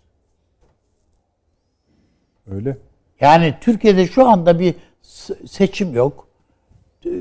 Yani 2023'ten önce seçim de yok. Bunu bir, hepimiz biliyoruz yani. Öyle. Şey olarak da yani e, takvim olarak da müsait değil durum zaten. Yani sadece siyaseten değil. Yani bakmayın seçim diye e, muhalefetten gelen telkinlere veya söylemlere şunlara bunlara. Kimse ha bugün gidiyoruz desen herkes karşı. Anayasa diye yırtınıyordular. Devlet Bahçeli, aa buyur ben 100, 100 maddelik bir anayasa hazırladım dedi. Beğenirsin beğenmezsin. Ama aman yok efendim ne münasebet nereden çıkardın falan diye adamın üstüne çullandı herkes. Peki. Onun için ben Türkiye'nin bütün aklı bu işe e, akil insanlarını bir araya getirip ve akademisyenlerini bir araya getirip arkadaş ne yapacağız? Bu sadece mesele asker meselesi değil. Yani sadece milli savunma, ordu, şu bu yani sihalarla halledilecek me- mesele değil sadece. Ha o gerekli, o kesin. Bizim yüksek irtifa savunması şeylerimizin mutlaka yetiştirilmesi olması lazım. Bunlar kesin. O, onlar zaten olmazsa olmazlarımız bizim. Ama e, onun ötesinde bizim bir strateji belirlememiz lazım. Yani bu bu Amerika bugün biti Haziran'da bitmeyecek ki. Peki. Haziran'ın ertesi Haziran da var yani. Tamam abi. Demek istiyorum. Süleyman Hocam. Konu özelini Ee, bitirip hemen şeye dönelim. Tamam o zaman kısaca şunu söyleyeyim. Bütün bu e, üstadımızın çizdiği e, resimlere katılıyorum. Yani tablo bu. E, hiçbir ekleyeceğim bir şey dahi yok. E, Yani oradaki tehlikelerin toplamı konusunda sadece miktar olarak farkımız var. Bu McGurk meselesi yani adam belli bir ziyaret takvimi vardı onu bıraktı. Bırakmadı. O da var. Sonra ekledi. Ama araya bunu koydu. İşte ar- araya bunu koydu dediğiniz şey Yani ya taş oynatıyor koydu. yani. Tabii canım. Hat buyurun. diye. Estağfurullah. Şimdi İran üzerinden kurulan bir oyun var. Ben hep buna dikkat çekmeye çalışıyorum. Ee, hani İsrail ile Türkiye arasındaki sorunlar ortadan kalkmış değil. Ama en azından sıcaklığını büyük ölçüde kaybetmeye doğru gidiyor. Yepyeni bir merkez üssü oluşuyor. Bu da burası da maalesef ve maalesef İsrail biraz uzağımızdadır coğrafi olarak. Burnumuzun dibinde İran. Şimdi İran merkez üssü etrafından geçen işte belli çemberlere filan düşündüğümüz zaman ilk sıcak çember zaten Irak. Ve e, Avni Özgürel Üstad'ın söylediği gibi o açıklama yani PKK, DAEŞ ve DAEŞ ve IŞİD Haçlı Şabi. Şabi. Haçlı Şabi. İran yani. Evet. Apaçık bu. DAEŞ dediği de Amerika. Ha yani şimdi Ba- bakınız Başka başka şeyler değil yani. başka şeylere yoruluyor ama mesela Suudi Arabistan'ı Amerika itiyor. Yani demek ki Türkiye Suudi Arabistan ilişkileri iyileşebilir. Hayır. Suudi Arabistan İran'a yanaşıyor. Türkiye yanaşmıyor ki. Orada şöyle bir e, yani bir ince ayarlı bir yer var. Suudi Arabistan'ın İran'la ilişkilerideki yani İran dış Suudi Arabistan Dışişleri Bakanlığı'ndan bir yumuşama mesajı bekliyordu. Daha üstten Veliaht Prens'ten geldi. Şimdi doğal olarak bu bir çalkantı yarattı yani bu tamam. Fakat İran nihai olarak bunun öyle şey Suudi Arabistan nihai olarak bunun öyle varmayacağını düşünüyor. Ve Amerika'ya güvenmiyor bu konuda. Doğal olarak diğer ülkelerle mesela işte Esad meselesi şu meselesi filan odur yani esasında. Buyurunuz. Ha, benim, benim Ee, kendi sizin, katkım sizin olsun. değerlendirmeniz. ederseniz. Evet, e, tabii ki olabilir ama benim gördüğüm e, Evet, İran'a evet o. yani Amerika şunu söylüyor. O küre koalisyonu mensuplarına bir zamanın saatinizi İran'a göre ayarlayın. Evet. Şimdi bu çok ilginç bir Çok şey. doğru hocam. Saatinizi İran'a göre ayarlayın. Doğru. yani. Şimdi dolayısıyla şimdi Irak'taki Kuzey e, Irak Kürt yönetimi açısından da çok ağır bir tablo çıkıyor ortaya. Çünkü ya e, ne peşmergeleriydi meşhur e, bilmem ne peşmer şimdi aklıma gelir. E, bir ittifak sağlansın orada. Yani Süleymaniye ile Erbil arasındaki ittifak Talabani tarafıyla Tarzan. e, Barzani tarafı üzerinden bunu formüle edecek. İçine tabii PKK'yı sokmak e, suretiyle işte bir yeni oluşum. Ve bunu mümkün olduğu kadar bir yırtık olarak Suriye içlerine çekmek. Şimdi İran Amerika Birleşik Devletleri'ne şunu söyledi. Dedi ki tamam sen benden ne açıdan rahatsız? Hizbullah var. Suriye'deki varlığı İsrail'i tehdit ediyor vesaire vesaire. Zaten benim bunları sürdürebilecek bir kapasitem artık yok. Ağır masraflar ve bunun bedelini de İran halkı çekiyor. İç kamuoyuna benim bu rahatsızlığı giderecek bir şey söylemem lazım. Ben buralardan çekiliyorum. Bak bu masraf kapıları kapanıyor. Artık bundan sonra İran'ın içine döneceğiz ve İran'ı yeniden ayağa kaldıracağız, imar edeceğiz, ibad edeceğiz. Neyse bir sürü şey. Abad edeceğiz. Bunları söylüyor. Bir taraftan Çin kaynakları geliyor. Ve bir bakıyorsunuz işte İran'da e, ilericilerle, sözüm ona, reformistlerle, ılımlılarla e, diyelim ki e, işte Hamaney arasında, Kum kenti arasında gerilimler ortaya çıkıyor vesaire. Ben bunu çok önemsemiyorum. Hani İran şunu yapacak. Yani İran kendi vesayet network'ünü yenileyecek bu buralarda. Ve dolayısıyla burada en düzgün alette PKK. Bu açık. PKK ile anlaşırsa hem daha fazla rahat edecek içeride hem de dışarıya olan kanalları da açık kalacak. Ama kendi orada belki çok Haçlı Şabi diye bir şey yok canım. Artık o Kuzey Irak'taki emniyet örgütlenmesinin içinde. Halbuki var.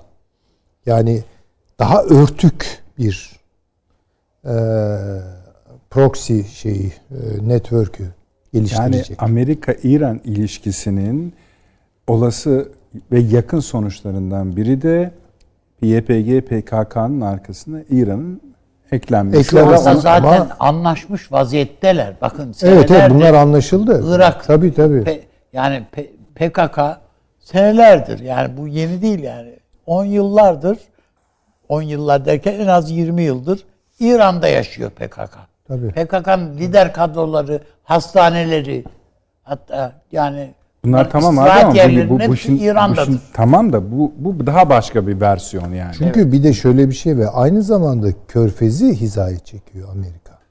Şimdi orada da belli pazarlıklar var Suudilerle örneğin. Suudilere de şu deniyor. Yani bak yeni ayarlamaya sen de e, evet de eğer demezsen bu Kaşıkçı cinayetinde başına salacağım.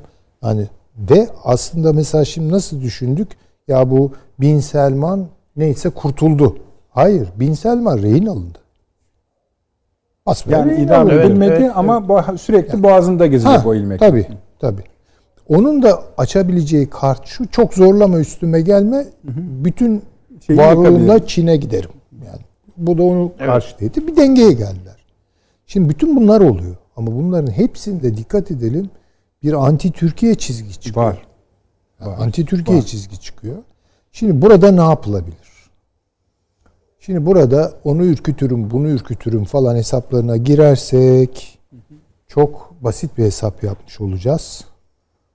Türkiye oraya vuracak. Ha, yani hiç kim şunu ürkütürüm, yani. bunu ürkütürüm demek Ha, değil. yerine en Proaktif. çok ürkütmeniz kimse gerekmeniz gereken kimse o, onu, onu, ürküteceksiniz. Onu ürküteceksiniz. Ürkütmeyin Yani diye yola Amerika'ya onun çıkalmaz. için dedim yani. Tamam onu söylüyor Senin zaten. planlarını Tabii, tabii. bozarım kardeşim diyeceksin. Yani orada ben ürkütmeyeceğim Amerika'yı diyenler bir yerde duruyor. Ben Amerika'yı özellikle ürküteceğim diyenler başka bir yerde duruyor. Tamam. Bu açık. Ve bunun dikkat edelim. Bu pardon, Kafkasya ayağı var. bölüm? Yani Ne şöyle yani? Amerika'yı ürkütmeyelim diyorsanız Hayır, bu Öyle sürecin demediniz. Yani Türkiye'de Amerika'yı ürkütmeyelim diyenler var. Bir de hayır muhakkak ürkütmeliyiz diyenler, diyenler var. E tabii ki yani. Neredeler hani? E yani biri biraz belki kendine göre akıl yürütmeleri var. Daha ılımlı bir siyaset gidiyorlar diyelim ki. Diğerleri e, belki Hangisi biraz daha baskın? bazıları diplomasi de diyor canım. Vallahi diplomasi tabii. daha önemli diyorlar. E, evet ne Bazısı- güzel tabii yani. Ha. Tabii. Ama genelde Türkiye'nin iş çevresi bilmem işte şu falan ürkütmesek iyi olur diyor yani. İşte bak ne güzel Haziran'a kadar bekliyoruz bir kez. Onlar hep Haziran'ı acaba- Tabii, tabii zaman yani. kazanmışız gibi görüyorlar. Avni Bey. Şimdi bakınız, Hocam, acaba şöyle- ikimiz de mi ürkütmesek? Hayır şöyle. Bakınız bu Tanzimat adamının bir mottosu vardır. Yani ustalar çıraklara yeni yetişen, o ofislerde yeni yetişen çıraklara derler ki yani işte bak tecrübe aktarıyoruz. Teorik bir şeyler öğrendir ama hayatta karşılığı budur. İşte hulet ve suhulet diye böyle bir yol. Soğut meseleleri zaman kazan, ter şeyleri, ihtimalleri iyi aç, en optimum olanı seç. var. Acele etme. Bu siyasi akıldır. Bunun gittiği yerler vardır. Bir de gitmediği yerler vardır. Ya da tükendiği yerler vardır. Ya da tükendiği yerler vardır. Şimdi karşınızda siyasi bir pazarlık yapacağınız Amerika Birleşik Devletleri yok ki. İran'la siyasi pazarlığa oturursanız İran her türlü pazarlığı nafile çıkaran bir pazarlık kültürüne sahiptir. Evet. Yani bu, bu, Herkes bu olmaz yani. İşte. Bu, bu, bu olmaz buralarda. Yapılacak şey bellidir. Ve eğer masaya oturulacaksa orada da şöyle bir yanlış anlama oluyor bence veya değerlendirme. Bu meseleler masada çözülür. Masaya öyle eli boş oturulmaz. Masaya geldiği Oturuyorsanız zaman elinde ne var? kalkacağınızdan emin olacaksınız. Elinde ne var diye sorarlar. Arkasından ne çıkacağını bilmediğin kapıyı açmayacaksın Aynen kardeşim. öyle. Çalmayacaksın o kapıyı. Tabii ki. Onun için yani şimdi bence zaman böyle bir zaman. Peki. Ee, bir de şundan endişe etmeyelim. Yani e, şey e, işi yani bu e, bilmem ambargo, e, Yok, yok. ekonomik vesile Yani falan uygun yani zamanlama devam ediyor ha, esasında. bu adımı atacaksa devlet kamuoyuna da bunu çok net söylemesi icap eder. Yani arkadaşlar çok zor bir sürece girdik.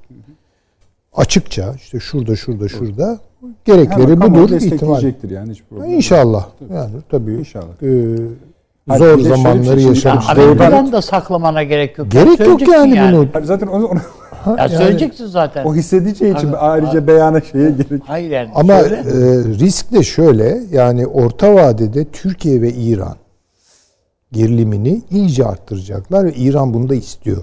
Çünkü Kafkasya'da çok büyük bir acısı var. Evet. bunu görelim. Batı'ya gittiğimiz zaman o durum biraz daha belirginleşecek. Şimdi E, biraz sonra öyle. konuştuğumuz. Bakalım Öyle Taşansı maalesef. hocamız bu konularda ne diyecek? So- Ha, Taşan söyle. Hoca'ya giderken bir tek şeyi de söyleyeyim. Bizim bu Zeytin Dalı, Fırat Kalkanı, efendim Barış Pınarı operasyonlarıyla oluşturduğumuz bir hat var. Bu hatta rejim muhalifi gruplar da var. Türkiye'nin himayesinde. Tamam. Bu grupları eğer biz desteksiz bırakırsak çok büyük şeyler kaybederiz Evet, Suriye'de. evet tabii tabii. Bir de bu var. Rusya habire üzerimize geliyor. Bunlar Niye böyle bir şey, şey bunlar, dipnot düştünüz? Şimdi böyle bir şey mi gördünüz? Özellikle tabii. anladım, yani peki. Rusya da üzerimize geliyor. Amerika zaten üzerimizde. Yani bunlar teröristler. Bunları bunlar da Evet. hani baş edecektiniz siz, kontrol edecektiniz. işte bunları bilmem ne edin falan. Hayır kardeşim. Bunlar terörist terörist değil işte. Türkiye Peki. bunların içinden Suriye öz- ordusunu çıkardı. Tamam. Tamam mı? Yani onun için Türkiye bunların elinin ayağını bu- bunların üstüne basar, Peki. basarak yürümek zorunda. Teşekkür ediyoruz. Taşansı hocam buyurunuz.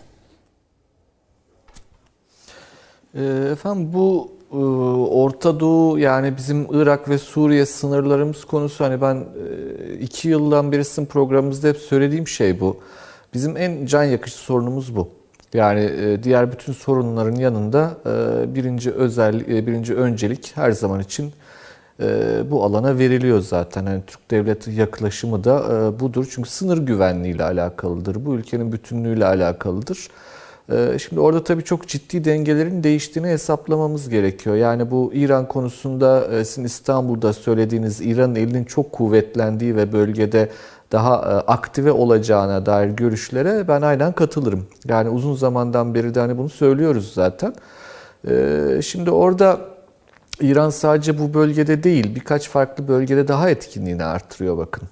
E, Mesela Yemen'de etkinliğini artırıyor aslında. Yani Suudi Arabistan'ı batısından sıkıştırıyor ama Afrika boynuzuna kadar giden bir yol. Biraz önce Mısır, Afrika boynuzu dediğim şey e, o anlamda e, önemlidir. Yani İran'ı sadece İran'da diye düşünmemek lazım coğrafi olarak. İran'ın elinin kolunun uzandığı yerler. Lübnan'da İran var. Lübnan Hizbullah aracılığıyla İsrail'in en tedirgin olduğu, kendisi için birincil derecede güvenlik riski olarak kabul ettiği yer burası. Efendim Suriye'de İran var. E, epeyce bir törpülendi e, Rusya-İsrail e, anlaşmaları ile. İsrail bayağı bir Suriye'de şey yaptı, geriletti ama e, orada da önünün açılacağı açık. Özellikle bu PYD kontrolündeki bölgelerde belli bir şekilde etkinliğini artıracağını düşünmek lazım İran'a yakın milislerin. Yani çünkü hem Esad'la hem PYD ile bir şekilde çalışma imkanı bulacak gibi görünüyor yakın dönemde. Efendim Irak'ta var. E, Haçlı Şabi e, ve bunun dışında pek çok e, farklı yapılanma Irak'ta doğrudan doğruya İran'a bağlantı, İran'la bağlı. Hani Güney Şiiliği konusunda sıkıntıları var İran'ın. Yani Güney Irak, Basra Şiiliği konusunda ama yine de bir şekilde elini kolunu buralara uzatıyor. Başka bir elinin kolunu uzandığı yer Ermenistan'dı biliyorsunuz. Şimdi Ermenistan'da ciddi bir gol yedi İran. Yani İran dış politikası açısından bakıldığında en önemli kayıp yakın dönemde Ermenistan Kafkasya hattıdır. O şu açıdan önemli tabii ki. İran'da kendi toprak bütünlüğü açısından Kafkasya'ya çok büyük önem atfediyor.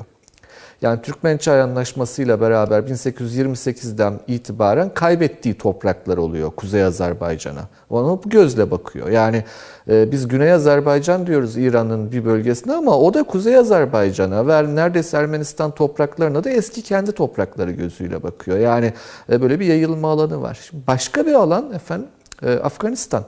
Bakın bu Afganistan görüşmeleri ziyadesiyle önemli ve Amerika bir şekilde Afganistan'da 3 tane e, önemli gücün arasını açmaya çalışıyor aslında. Oradan çekilerek. Biri İran. Ben diyor sana bırakacağım burayı İran'a. Göz kırpıyor. Biri Biri Pakistan. Rusya. E, eski hak iddiaları var Rusya'nın. Öbürü de Çin.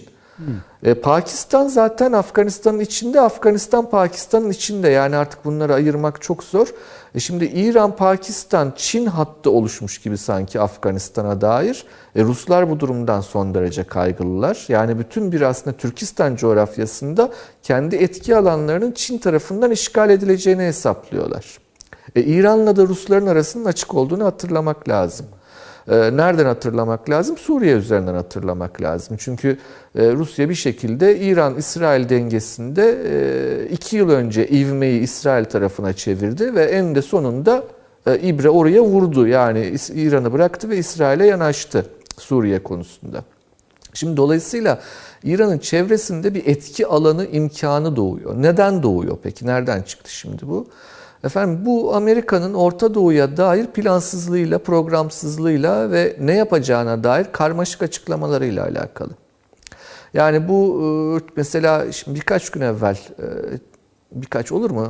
Bir iki hafta evvel Çin'le Orta Doğu'da anlaşabiliriz diye hem de ranttan gelen bir açıklama vardı. Çin'le Orta Doğu'da çatışmak zorunda değil Amerika diye. Şimdi rant önemli bir kurumdur. Yani bütün Amerika'yı belirleyen derin devlet falan değildir ama önemli birkaç kurumdan bir tanesidir.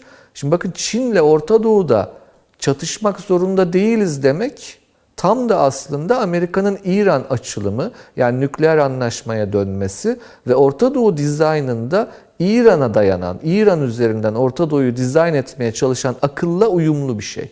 Şimdi aynı şekilde bu 400 milyar dolarlık İran-Çin anlaşmasını da bu çerçevede değerlendirmek gerekiyor. Yani İran'ı bir şekilde Amerika e, önünü açarak İran'la bir barış yapmaya çalışıyor. Bunu appeasement denir ya bir yumuşatma. Yani bir şeyler vererek yumuşatıp İran'ı işte e, İran'ı bir şekilde manivela haline getirmeye çalışıyor Orta Doğu ilişkilerinde. Şimdi burada başka aktörler de var. Kim var? Türkiye var. Kim var efendim? İsrail var bu durumdan çok rahatsız. Yani İran'ın etkilerinden rahatsız olan ciddi bir İsrail var. Kim var? Mısır var. Neden? Çünkü Mısır'ın bir şekilde e, Irak ve Suriye'ye dair kendisine göre tahayyülleri var. Yani Arap toprağı buralar. Bakmayın yani Arap milliyetçiliği e, yani öyle e, biz bazen ders kitaplarında anlatırız böyle işte efendim üç, iki tane şeyh ayaklandı bilmem ne o kadar değil yani bir Arap toprağı inancı vardır Araplarda. Ve burada bir Fars etkisi, Fars yani Fars etkisinin aşırı artması kaygı uyandırıyor Mısır'da da.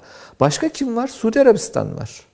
Ancak Suudi Arabistan'ın kapasitesizlikten mütevellit yani e, yalnız kaldığını düşünüp e, İran'la İran'a karşı bir cephe oluşturabileceğine dair kendisine ve çevresine güvenmeyip anladığım kadarıyla e, İran'a yanaşıp dur bakayım ya ben bununla bir şekilde e, yumuşak ilişkiler geliştirirsem bana saldırmaz gibi bir yaklaşımı var son dönemde. Bu Amerika ile olan ilişkileriyle de uyumlu. Yani İran'la beraber Amerika ile de uyumlaşmaya çalışıyor Suudi Arabistan. Şimdi bu, bütün bu dengenin içerisinde eğer başa döneyim bizim için birincil sorun Türkiye dış Türk dış politikasının şu an e, gündemdeki birincil başlığı eğer Suriye ve Irak sınırlarımız ise e, herhalde oturup İran hakkında iyi bir tefekkür ediyor olmamız gerekir. Ki Türkiye devleti ediyor herhalde ki. Bakın birkaç ay evvel, 5-6 ay evvel şu programda şunu söyledik. Pakistan, Azerbaycan, Türkiye anlaşması çok mühimdir dedik.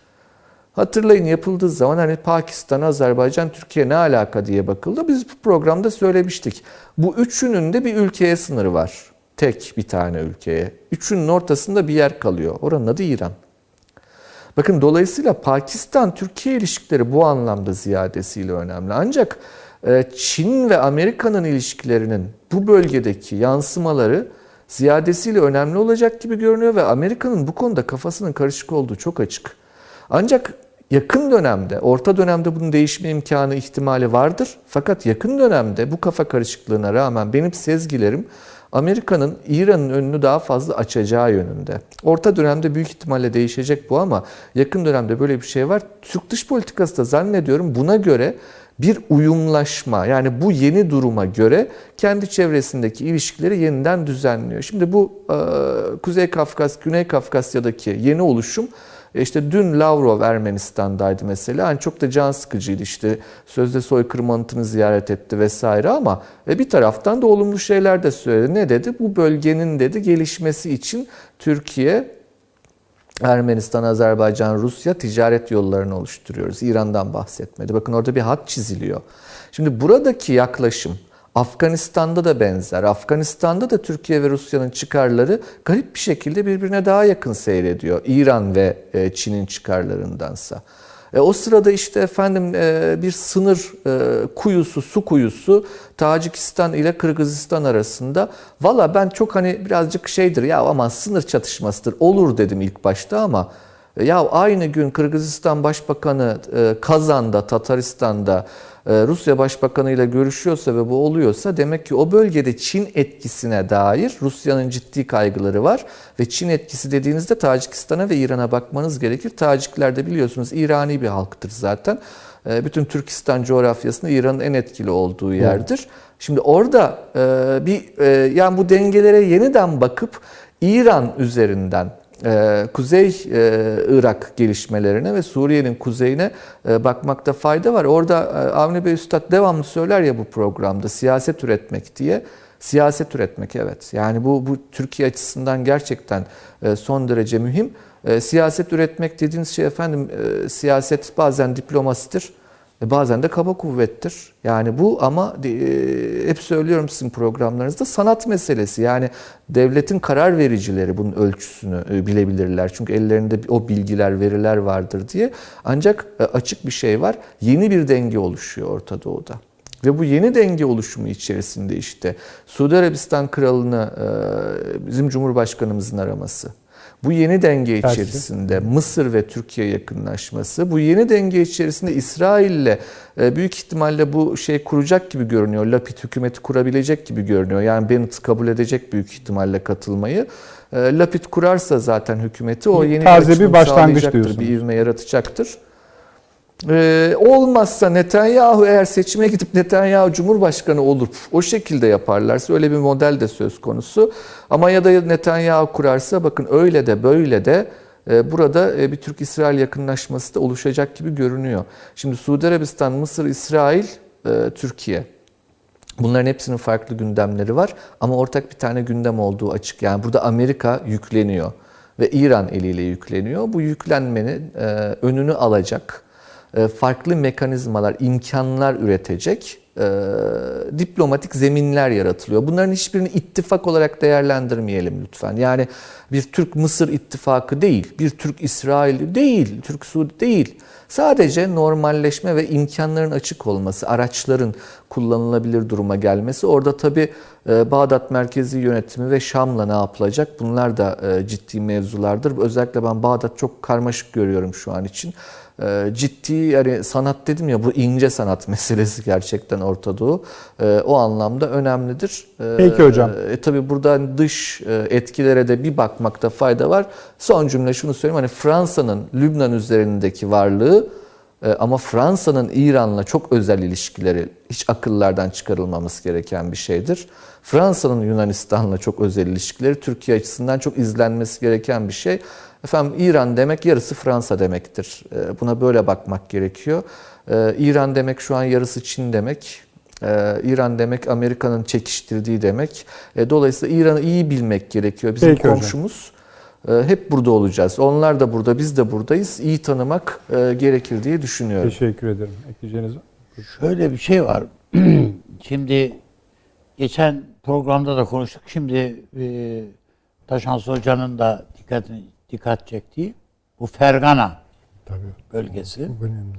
Bizim inşallah Fergana üzerine şey yaparız. Yani konuşuruz. Konuşuruz diyoruz. Bu Kırgızistan, Tacikistan çekişmesi.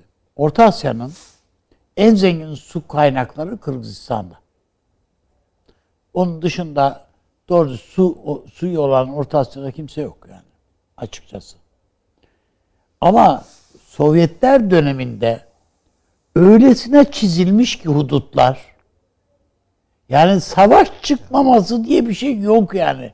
Bu ülkeler, bu halkların birbirine girmemesi diye bir şey yok. Ben hesabı tutturamam diye not ettim. Özbekistan'ın Kırgızistan Kırgızistan'da dört bölgesi var. Yani dört tane ayrı bölge. İçinde kalan. Evet, içinde kalıyor.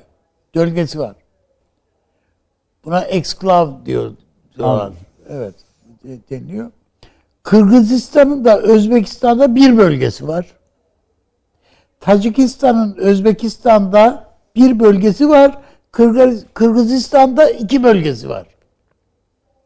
Ve bunların Hakikaten hiçbirisinin arasına ya bunu da tekrar etmeyeyim. Yani Daha devamı var mı ama? Şöyle araya aralarında yani kendi öz ülkelerine devletlerine koridor bağlantı da yok aralarında. Yani yol yapılmıyor. Yani bakıldığında yani Özbek Ahıska çatışmaları Tabii, bilmem doğru. neler yani bunlar yani Sovyetler öyle kurgulamış ki kendilerine karşı bir düşmanca hareket olduğu vakit Özbekleri Ağızka Türklerine karşı kışkırtmışlar. Ağızka çünkü Ağızka Türkleri kendi ana vatanlarına dönmek istiyorlar yani. Orada hır çıkmasın diye Özbeklere saldırttırıyorlar. Karıştır, dövüştür Yani bu bu böyle müthiş bir şey yani bu şey. Türkiye'nin bütün aslında bu öyle çözülmesi çok da zor bir şey değil. Bir bir masaya oturtturabil diye oturtabilecek tek ülke Türkiye. Geçenlerde onun için çok e, yani önemsedim ben. Sayın Meclis Başkanımız bu konunun önemine, Türkiye'nin bu konuda arabuluculuk yapabileceğini filan da işaret eden bir konuşma yaptı. keşke bizim siyasetimiz yani diplomasi O Türk soy işledi ama evet bu şeyde yani bu, olayda. bunların üstünde kafa yorsak bu medya bu konuda şey olsa duyarlı olsa filan yani bu, hakikaten e, çok şey olabilir. Yani Türkiye işte Amerika'nın hani canını yakmak diyoruz. Sadece Irak'ta canını Değil. yakmayacaksın. Burada da canını yakacaksın. Çünkü Amerika Afganistan'dan çektiği askeri Tacikistan'a koymak istiyor. Bölgeden çıkmak istemiyor zaten adam. Şey. Anlaşma yaptık. Tamam kardeşim ben Afganistan'dan çıkıyorum diyor. Sözüm söz diyor ama da çıkıyor ama ben e, 220 duruyor. kilometre ötedeyim diyor yani. Peki Süleyman Hocam. Ben tamamen katılıyorum bunlara. Ee, bir konu dikkatimi çekti. Onun üzerine bir şey söyleyebilirim. Bu Orta Doğu'da bir Çin-Amerika rekabeti görecek miyiz? Bu bir soru ama. Rekabet de değil çünkü bunlar e, ne diyelim gerilimi e, görecek miyiz?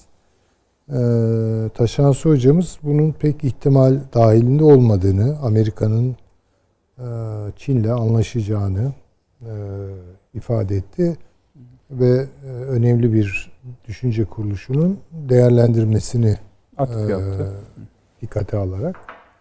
E, bilemiyorum ama ben e, eğer Orta Doğu'da bu gerilim yaşanmazsa dünyanın hiçbir yerinde yaşanmaz diye düşünüyorum. Niye? Çünkü çok basit.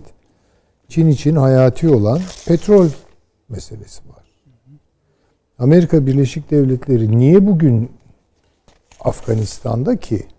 Amerika Birleşik Devletleri niye Hindistan'la bilmem Pakistan'ı kafa kafaya getirmek istiyor ki Çin'le Hindistan'ı kafa bütün mesele zaten o açılımları engellemek. Yani Çin'in Avrupa'ya kavuşmasını engellemek. Evet. Ve Orta Doğu çok önemli bir alt eee, ne diyelim ona fasıl bu işin içinde. Şöyle söyleseydim. Ee, buyurun. Yani ben tahmin ediyorum bu gerilim yavaş yavaş özellikle Suudi Arabistan'da uç verecek. Çünkü Suudi Arabistan'da Bin Selman'ın son çırpınışı bu. Yani diyor ki eğer eee, sen benim üzerime gelecek olursan ben Suudi Arabistan'ın bütün kaynaklarını ki Aramco'da senin hisselerin şuymuş buymuş hiç önemli değil Çin'e akıtırım. Çin resmen teklif etti biliyorsunuz Resmen Aramco'ya. teklif etti tabi. Tabii. Hisseleri bize verin diye. Ve hani Aramco'da tabii Amerikan etkisi adamlar var. güldüler geçtiler ama yani Ama işte yarın bakarsın gülemez yarın başka yani. türlü bir şey olur. Yani şimdi orada bir Halbuki adamın onu alacağı parası var. bir para var. gerilim var. İran'da bu gerilimin ortaya çıkabileceğini düşünüyorum. Yani Çin, Amerika rekabeti. Tabii buraya Fransa dediği doğru hocanın. Hani hangi yatırımı yapar onu bilemiyorum. Ee, bu gerilimler yaşanacak. Zaten Amerika Birleşik Devletleri'nin bütün hesabı bu bölgenin yani Doğu Akdeniz'in içerdiği doğal gaz kaynakları başta olmak üzere e, Avrupa'ya e, Amerikan hakimiyetini e, ikame edebilecek başka imkanları sunmasından endişe ediyorlar. Yani dolayısıyla burada istikrarsızlığı ve tırmanmaları arttırma eğilimleri olduğunu düşünüyorum ben Amerika Birleşik Devletleri'nin. Tabi bunlar sağlamaya muhtaç şeyler. Ee, bence e, o gerilim buralarda hissedilecek.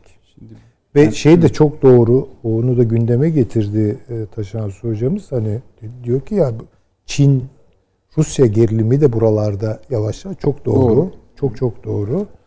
Ne bunları da hissedeceğiz.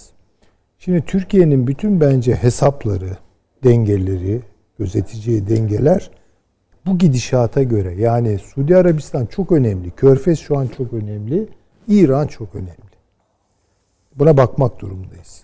Bir de tabii ki bu Orta Asya'daki meseleler yani Türkistan hattındaki meseleler bunlar Kafkasya'daki süreçlerin bir anlamda faturalandırılması yani e, birileri bir şey gösteriyor orada. Ama Türkiye'nin şimdi Süleyman. Hocam mesela arada bir şey oluyor. mesela bak adam geliyor Irak'ta, Bağdat'ta konuşuyor. Hop onun hem Irak'ta hem Suriye'de tehdit edici sonuçlarıyla karşılaşıyoruz. Elbette tabii tabii. Ha, tamam. Yani bunu yapan da bir tane adam gibi gözüküyor. Neden? Bir tane çok adını bildiğimiz için adamın artık yani. Ee, Orta Doğu, ABD'nin Orta Doğu'da azaldığına ilişkin kanaate siz katılmıyorsunuz. Yani şöyle nasıl Ha, mesela şöyle de yani? sorulabilir. Mesela Orta Doğu'da bir ABD-Çin rekabeti ya da anlaşması söz konusu olabilir mi kadar? Yani iki tane Orta soru. Doğu'da olabiliyorsa dünyanın her yerinde olur ben Peki söyleyeyim. İngiltere-Çin rekabeti? O da var. O da yani, ayrı bir boyut tabii ki. Yani Ha, o da ona ama, Ama Doğu'da. İngiltere'nin doğrultusu e, güzel bir şey söyledi gene Taşan Hoca. Vakumları değerlendirmeye dayalı. Yani Amerika hata yaptıkça İngiltere oralarda kontrolü ele alıyor. E, almaya en azından teşebbüs ediyor. E, onu da tabii kayda geçirmemiz, dikkate almamız gerekiyor. Ama esas olarak bence e, bu Çin karşısında Amerika büyük ölçüde kaybediyor. Yani bu bir kere Bunu anlıyoruz. Ha, onu anlıyoruz. akşam yani yetiş- baya baya kaybediyor. Yani- Baya baya kaybediyor. Yani bu akşam yetiştiremedik, üzüldüm ona. Çünkü aslında konuşmamız gereken bir konuydu. Bu yarınki ABD Savunma Bakanları, AB Savunma Bakanları Tamam. toplantısı. Tabii o ayrıca konuşulmalı. Bun, bun- e, bundan önce G7 zirvesi vardı işte diğer dört ülkenin de onlar edildiği. esas olarak şey NATO değil. zirvesinde ne tutum alacağız? Tabii onlar o. Onu Ama belirlemeye çalışıyorlar. Mesela burada G7'de bir konuşma yapıyor Blinken. ABD. Diyor ki yani diyor şey yapmayın diyor. Hani biz diyor Çin'i ezmeye çalışmıyoruz, kuşatmaya çalışmıyoruz ve bal gibi de öyle yapmaya çalışıyor. Net. Ama karşısındakiler o kadar kapalı ki otur bir konuşmaya. O kadar kapalılar ki bu şekilde konuşmak zorunda kalıyor. Aynısını bakın ABD Savunma Bak ABD Savunma Bakanları toplantısında bu akşam hiç bahsedemedik maalesef. Bu Avrupa ordusu meselesi ya da onu da Avrupa savunma stratejik belgesi meselesi artı yeni ortaklar meselesi çok çok stratejik konular. Tabii, tabii. Çok çok önemli konular. Yarın öbür gün o davetler Türkiye'ye de gelebilir. Gelir demiyorum. Ama Kanada'ya gitmiş bu davet. gibi. Yani ilginç bir şey. İsveç'e gitmiş. Dahasını söyleyeyim ABD'ye de Hayır, gitmiş. hayır belli yani yarın, yarın bir gün Türkiye'ye de gelecek canım. Tamam. Peki Arne abi çok teşekkür ediyorum. Sağ olun. Teşekkür ediyoruz. Süleyman Hocam ağzınıza sağlık. Taşansı Hocam çok çok teşekkür ediyoruz. İyi akşamlar diliyoruz. Tabii en çok da seyircilerimize, izleyicilerimize teşekkür ediyoruz. Arkadaşlar gece saati varsa söyleyelim. Ee, ilerleyen saatlerde sahura kadar belki 01'de efendim tekrarımız var. Yarın da YouTube'da izleyebilirsiniz. Salı akşamı saat 21'de inşallah yine beraber olacağız efendim. İyi geceler.